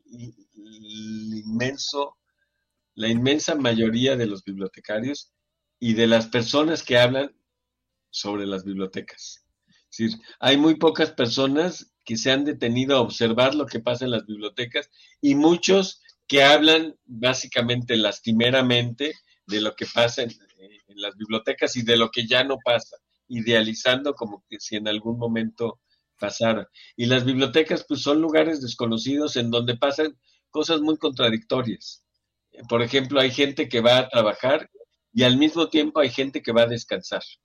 Hay gente que va a estar solo y hay gente que va a estar acompañado. Hay gente que va a dormir, hay gente que va a soñar, hay gente que va a estudiar y a investigar, hay gente que va a distraerse. Cuando yo llegué a la Biblioteca Vasconcelos, todavía la gente no sabía quién era yo, y entonces pues me dediqué durante una semana a preguntarle a los lectores, cosa que pues la mayoría de los bibliotecarios nunca hacen, y la mayoría de los funcionarios nunca hacen, ¿no? A preguntarles pues, por qué iban ahí. Y les pregunté una pregunta que me parece clave. Les dije, si yo les llevara los libros a su casa, ¿ustedes vendrían a la biblioteca? Y entonces le pregunté a unos chavitos, a un chavito que tenía casa, tenía una recámara propia, tenía, es decir, no era alguien carenciado, y me dijo, no, yo necesito otro espacio. Le pregunté a una mujer que estaba ahí, bueno, le pregunté a todos, y todos necesitaban otro espacio. Nunca terminé de entender, y creo que no se puede terminar de entender, o no se puede resumir en una frase, qué era ese espacio. Pero lo claro es que se necesitaba otro espacio, y creo yo también se necesitaba un traslado. Y entonces la pregunta que me hice es, ¿cómo puedo hacer que ese espacio sea un espacio acogedor, que recoja y reconozca y potencie las diferentes actividades? Y entonces me di cuenta de que lo importante era, uno, hacer un espacio hospitalario, ¿no? Los directores anteriores, y creo que los posteriores, cuando alguien llegaba a la biblioteca y se dormía, lo despertaban, ¿no? Y bueno, si hubiera sido el caso, pues entonces no se hubiera podido escribir En busca del tiempo perdido, porque pues quien leyó En busca del tiempo perdido sabe pues que empiezas hablando de cómo te endormeces y sigues escribiendo y muchas otras cosas así, ¿no? No hubiera podido recibir a alguien tan interesante como Burroughs, o muchos otros escritores que entraron a la biblioteca siendo una especie de clochards, y ahí se formaron, etcétera. Y sobre todo, lo que más me importaba es que tú fueras a la biblioteca por una cosa y en realidad salieras habiendo hecho otras cosas. Fueras por un libro y salieras con otros libros que los que estabas buscando. Propiciar ese espacio hospitalario, que se dice muy fácilmente, pero en toda la Ciudad de México o en todo el país hay muy pocos espacios hospitalarios. Entonces ya era un gran logro.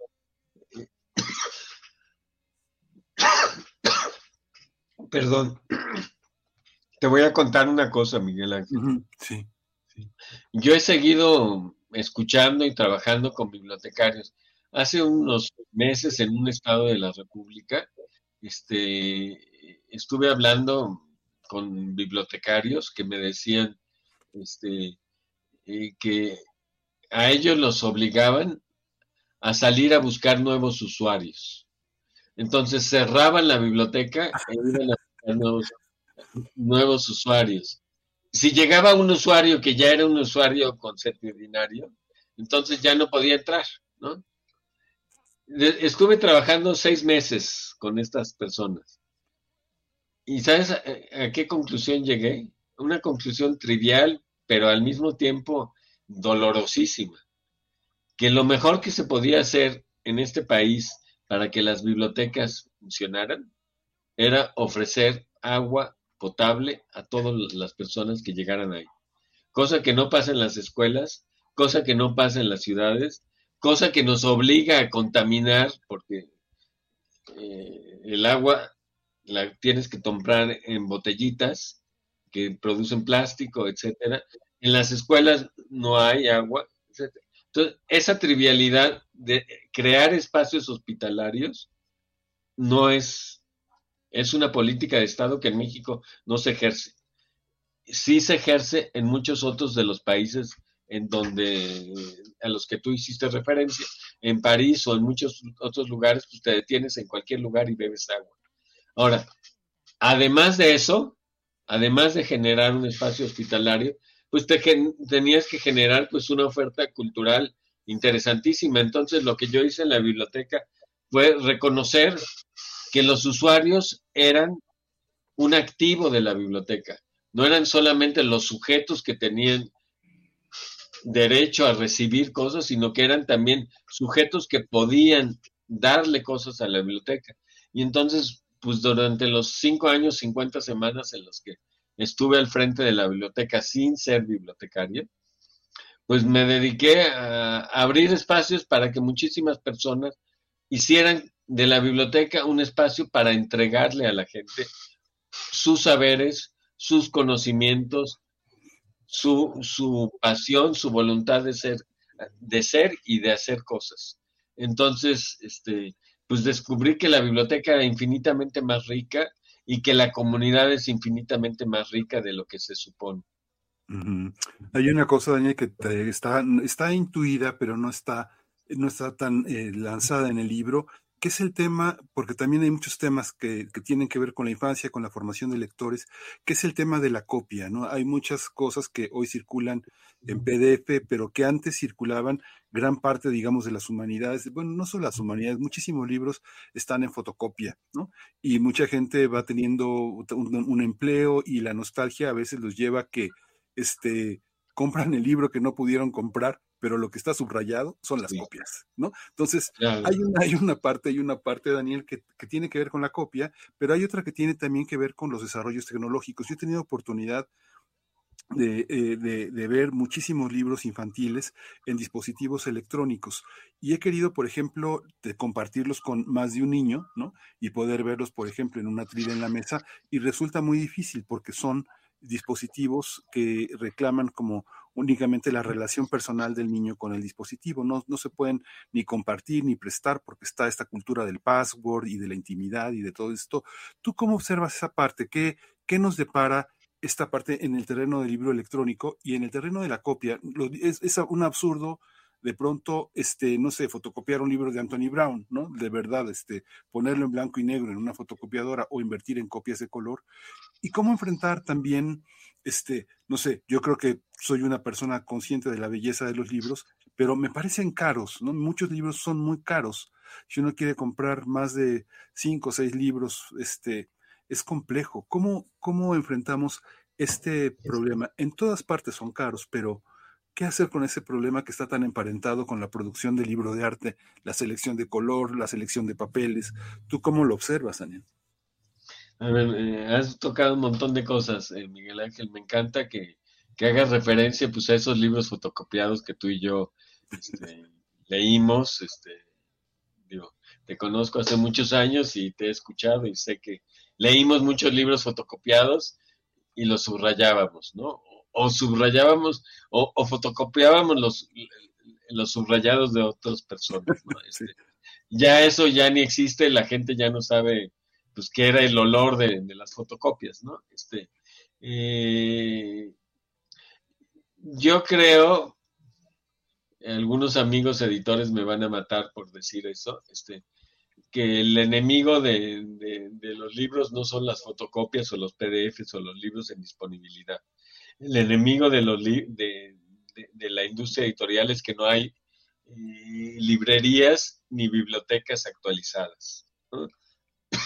Si quieres leer un libro en este país es un milagro encontrarlo.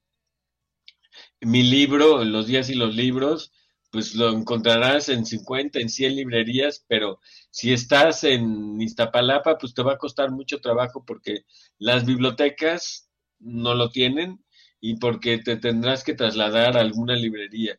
Pero si estás en un municipio de Puebla, de Sonora, de Chihuahua, de Sinaloa, pues va a ser más difícil. Entonces, digo, pues habrá quien lo tenga en PDF y lo bajen los piratas, etcétera, etcétera. Me gustaría que no fuera así, pero reconozco que es muy difícil formarte como lector en un país como el nuestro.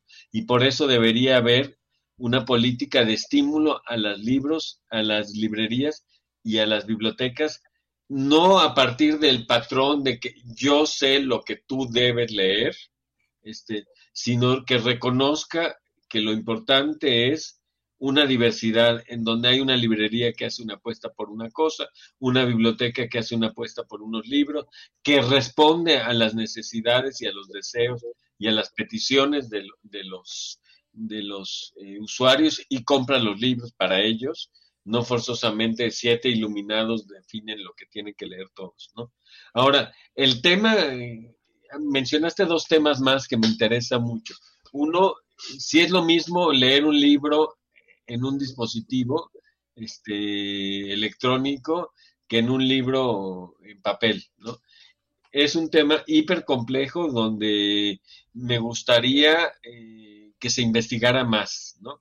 Pero de entrada, una primera hipótesis que yo te digo es que más allá del fetichismo del papel, el dispositivo electrónico te conecta con otras cosas y creo que hoy un libro te desconecta con muchas cosas. Te conecta y te desconecta con una temporalidad, con unos objetos, con un fluido, y me parece que es importante valorar hoy la desconexión.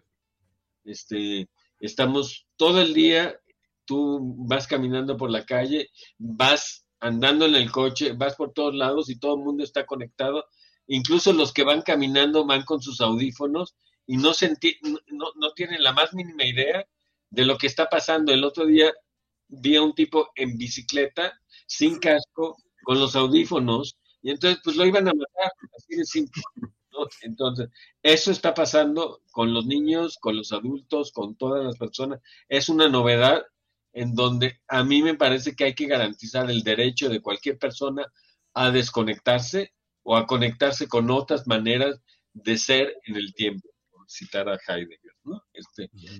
Y me parece que eso es importante. Pero tú también mencionaste el tema del valor. Y quiero volver a recordar a De la Madrid y la confianza que tuvo en mí. Cuando yo salí en 1989, mi hija nació en el 89, a publicar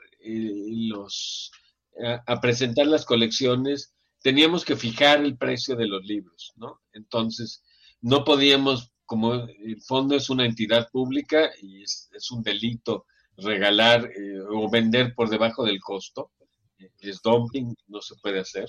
Entonces, lo que hacíamos era fijar el precio lo más cercano a los deseos del público. Y entonces nos dimos cuenta que el libro... La gente le da el valor al libro o le atribuye un valor al libro dependiendo de cómo lo valoren al libro y a la lectura en su propia vida. Entonces, yo preguntaba a las personas, ¿en cuánto compraría este libro? Y algunos,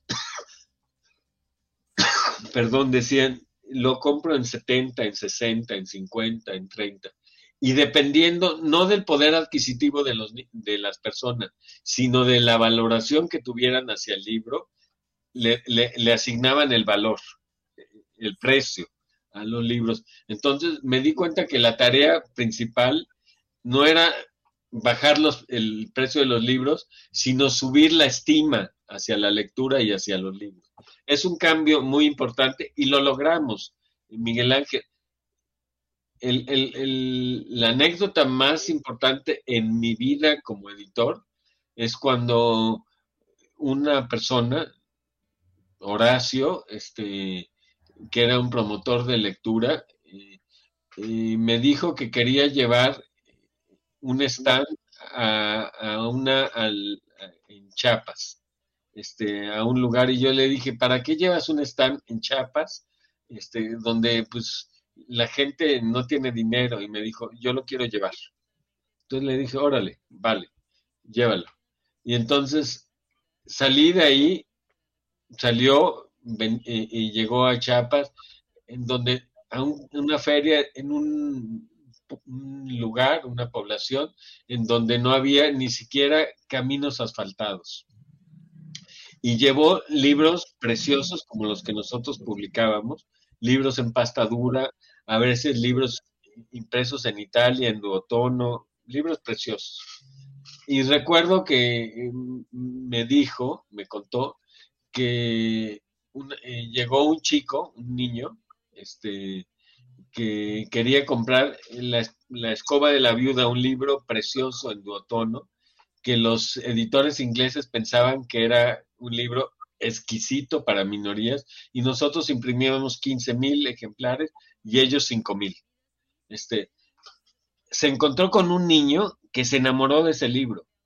Te repito, un libro súper exquisito, súper exquisito. Ni siquiera es en blanco y negro, es en sepia y un bruno, un café muy oscuro, opaco, etcétera. Y entonces el niño lo quería comprar. El libro costaba creo que 90 pesos. Horacio se lo vendió en 70 pesos, ¿no? Horas después se encontró con que ese niño estaba llorando.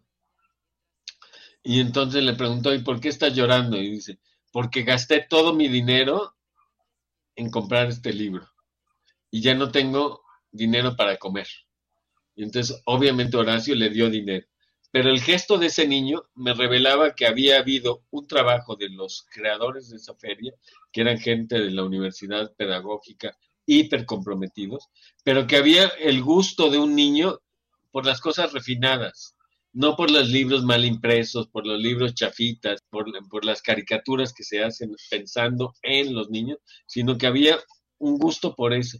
Y entonces, y que cuando te gusta algo, estás dispuesto a comprarlo. Y entonces no veo por qué puedes gastar en unas papas fritas y una Coca-Cola más que en un libro, cuando lo que hay que potenciar es el amor hacia los libros, y solo lo vas a potenciar con editando libros bien hechos. Hay muy pocos países en el mundo, en todo el mundo, hablando de este panorama que tú hiciste, la geografía del mundo, hay muy pocos países, quizás no hay ninguno, en donde se hayan regalado más libros que en México. De entrada, los libros de texto, ¿no? Entonces, ¿y por qué el mercado lector es tan pobre? ¿Por qué las bibliotecas son tan malas? ¿Por qué hay tan pobres resultados en la formación de los lectores? Esas son las preguntas que cualquier político, crítico, propositivo se debería hacer. Y yo creo que son las que me hice, son las que me sigo haciendo, y creo que son las que valen la pena, en las que nos detengamos a discutir. Yo no tengo la verdad, pero sí creo que debemos discutirlas públicamente, y te agradezco muchísimo que nos estemos dando pie a esas discusiones. Muchísimas gracias, Daniel Goldin. Mucha vida para Lucía y los libros que creo que la tendrá, porque los problemas que plantea están vigentes y creo que son problemas también para el futuro. Muchas gracias, Daniel. Gracias, Miguel Ángel. Los problemas siempre va a haber. El espacio para discutirlos, para ventilarlos, no siempre los hay. Y yo te agradezco a ti que siempre traigan ustedes una nueva mirada, abran un espacio con tu voz tan amable para que otras personas se hagan las preguntas y ya asumamos que no tienen respuestas, pero el valor de la pregunta es invitar a hacer un camino propio. Sí, muchas gracias, Dani. Hasta luego, Miguel Ángel. Primer Movimiento. Hacemos comunidad con tus postales sonoras. Envíalas a primermovimientounam@gmail.com. Los días y los libros, y mañana sábado también va a ser un día de libros interesante. Se va a presentar La Guerra del Unicornio, de la doctora, de la maestra, de la gran escritora Angelina Muñiz Uberman. Van a presentarlo José Luis Bonilla, José Alfredo Cabrera y André Ursúa en el Centro Cultural de Los Pinos, en Los Pinos, en el Salón Venustiano Carranza, mañana sábado a las 13 horas. Apúntese, es un libro verdaderamente extraordinario y es una gran oportunidad para estar en este centro, pasar el día en esa área boscosa y bueno, conocer a Angelina Muñiz Uberman, que es tal vez una de las grandes escritoras vivas más importantes de nuestra lengua. Nos vamos a despedir de Primer Movimiento, nos encontramos el lunes. Gracias por toda su escucha esta semana, gracias Crescencio Suárez, gracias Rodrigo Aguilar por la producción ejecutiva. Nos despedimos con música de Steve Wonder, Don't You Worry About Thing, es esta pieza con la que los dejamos. Quédese en la programación de Radio UNAM, quédese con nosotros. Esto fue Primer Movimiento, el mundo desde de la universidad. Todo está bien chévere. Bien chévere.